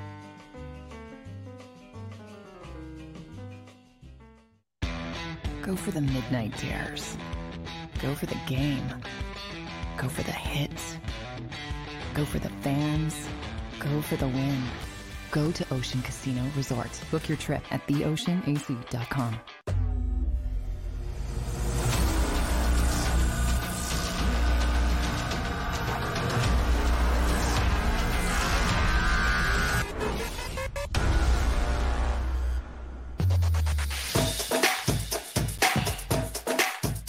Welcome back. Live post game show. Mark Farzetta, Derek Gunn, Devin Kinney with you. 49ers have the ball trailing Houston 7 to 3 right now. It's a fourth and one. Houston's 24 yard line. Uh, well, hopefully the 49ers get the conversion here or they, they get a field goal and they bring it to a one point game. Uh, Saints right now still trailing uh, the Panthers 10 to 6 with under a minute to go in the first half. Eagles look rooting for the Panthers to win as well as uh, as well as the uh, the 49ers to win. And then obviously the Packers take care of business against the Vikings. Uh, real quick question for you guys before we hand out our game balls. We got about five, six minutes left in the show. And welcome in everyone watching on our YouTube page, Jakib Media YouTube channel, as well as 6abc.com. Jalen Hurts had three incompletions 12 days ago against this Washington team. Today, he had about 12 incompletions against this Washington team. Uh, what was the more impressive victory by Jalen Hurts? What was the more impressive performance? 12 days ago or today for Jalen Hurts? Degon, you want to go? I'll, I'll say, um, I'll say the first time these two met, okay, um, because he had to rally this team down in his home stadium. They were down ten nothing. Um, they took the lead. Washington gets within three in the fourth quarter, and Jalen Hurts leads them down the field to put it away by ten points. And again, I, you know, I, I overuse the word poise, uh, but it, he showed a lot of poise in how he handled that drive to, to, set, to put the final separation between the two. Um, this was this was impressive, but I like that win a little bit more because of the situation, especially in his own backyard. You know, playing this game on a weekly basis is pressure enough, but when you you pick to beat a team, especially a team that's decimated by COVID, no quarterbacks, um, and you're in your own backyard, that puts a little bit more pressure on you. So I thought that that game was a little bit more than this one. Okay, 12 days ago. Devin, which one would you go? Last or two weeks ago or the one today? I don't want to spoil my my game ball answer here, but I was gonna I, I use Jalen Hurts. Um, but I would say today because you know we know his ankle isn't 100, percent and we know he told Sirianni, "Look, call whatever you got to call. I'm willing to do and put myself, my mental and physical health on the line to get this win." He knew how important it was. Um, so I, am going to go with, and you know, they're not as des- the Washington football team wasn't as decimated by COVID today. Mm-hmm. So uh, I think you got to go with with his performance today. Plus, he was his throws were pretty good today. Mm-hmm. Uh, we saw him make some. The second touchdown, I think it was to Boston Scott when he scrambled and somehow made that pass. Like he just oh, did toss, some pretty yeah. incredible yeah. things today. Yeah, yeah. Mm-hmm. yeah. Um, so I'm going to go today. You're going to go with, I agree with today as well, simply because Taylor Heinicke was playing. It was a better, better offense that they were facing. So he almost felt like he had to do more. And yeah, it being on the road. And look, he had to survive a guardrail just to get out of here officially with the win. So that was going to be my last point ah! of my game ball. You just took it from me. Ah! You ruined it. It's ah! okay. I'll think of someone else on the fly. But yeah, no, how no, do you no, not give the game ball to someone who survives a guardrail and fans falling on you? I mean, come on. All right, Devin, go ahead. I'll, I'll see. No, please take it. Take take Jalen Hurts because I'm not taking Jalen Hurts. Who do you have? All right. So Jalen Hurts has to get the game ball because he played incredibly. Once again, showed his mental toughness. Uh, not only did the Washington football team try to defeat him on the field, their actual stadium tried to defeat Jalen Hurts even after the Eagles won. I don't know how you don't give it to him, but because we've been talking about him this whole segment, um, my second game ball, I suppose, would go to Boston Scott because he really stepped up today. Boston Scott is a phenomenal one. Gunner, you want the next game ball? Yeah, I'll give it to Josh Sweat. I thought Josh Sweat had a great game today. Ah! Um, this team, this team wasn't getting home early on. They made the adjustment, uh, or according to Josh Sweat, they just did their jobs better. Josh Sweat had a couple of quarterback sacks. Uh, he had a he had a deflected pass and a, a, potential screen pass play there as well. And I thought this was one of his better games overall. And he he gave this defense and his team what it needed at crucial points in the game. So I'm going to say Josh Sweat, if for nothing more because I stole Mark's thunder. well, well, here you go. All right, so essentially, we've we've complimented and given game balls really to three people. All right, you know, we only had two people go. We've given it only to three people, and I'm really tempted to give it to Jonathan Gannon just for the hell of it to be a troll, oh, but no. I'm not because guess what? I'm above that. So I'm going to give it to the guy that sealed the deal for the Eagles today with Boston Scott, Jalen Hurts, uh, Josh Sweat off the board. Rodney McLeod sealed the victory for the Eagles today in Landover, Maryland, beating the Washington football team to get that interception to close things out. Even though, you know, at the end of that game, we're all looking at it going, they're gonna they're gonna win this game, right? And then Rodney McLeod sealed the deal. So Rodney McLeod gets my game ball, and then um, if I could take a couple game balls away, maybe even a football team away from Dan Snyder, I'd do that as well because his, his stadium's falling apart. Anyway, uh, there we. So that's what we're all here for. That's what we're all here for. Hey guys, Happy New Year to you, by the way. Same to you guys. Happy New Year. It. Happy Same New Year. Can I just wait? Can I just say, Deegan, I'm sad you didn't do the whole like break off the crown and spread it around to everyone for today's game ball. I still haven't gotten that clip, by the way. I think they're withholding it from me because they don't want me to like slander you on Twitter. But um, you know, I'm disappointed. I wanted you another may, moment. You'll never see it. Never, ever, never, ever. Mm. Ever, ever, ever, Xander, ever. If you're watching this, our producer, uh, I do. I need that clip. So Xander, we'll you know we it. go way back. You know the deal. Don't do it, Xander. I got people watching you. He'll do it. Don't worry. But yeah, happy New Year's, guys. Same to you guys. I need one more ever. Forever, forever, ever, ever, ever, ever, ever, forever, ever, ever. I'm sorry, Miss Kaney. Ooh, I am. Anyway, so uh, Devin wanted me to sing, so I sang. Uh, everyone, thanks for watching on the Jakib Media YouTube channel as well as 6abc.com. We'll be back with you guys following Eagles, hopefully beating the brakes off the Dallas Cowboys next week after their um what did we say hopefully not flex to a sunday night game because oh, that no. that oh, last week of the season oh, anything can happen baby so we'll see what happens. But thanks for watching. Thanks for uh thanks for taking in the show, everybody. Much appreciated. For Devin Caney, for Derek Gunn, Xander Kraus, who produced the show. Thank you so much uh, for joining us here on the Jakib Media YouTube channel and 6abc.com. We are exclusively presented by Ocean Casino Resort. Book your summer of 2022 weekend at Ocean Casino. Book it now. Go for the live shows. Go for the win. It will be a spectacular summer of 2022 at Ocean Casino Resort. Have a great week, everybody. Talk to you next week. Go for the midnight dares. Go for the game. Go for the hits. Go for the fans. Go for the win. Go to Ocean Casino Resort. Book your trip at theoceanac.com. At Stateside Vodka, every new customer gets the world's best rocks glass. Free. What's that? Uh, a rocks glass? You're telling me that bottle is cut in half? You could say that. Holy shit. Glasses for cocktails, right? It's for this, this, this, and that. Is the length of the glass equal to your. You betcha. But is it made out of. Glass? Okay, but is the rip. Smooth? Will you stop doing. That? I'm the professional here. And you're telling me I can get one of these glasses for free? That's right.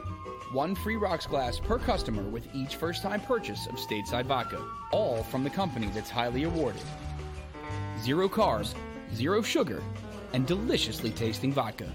So good, it just disappears.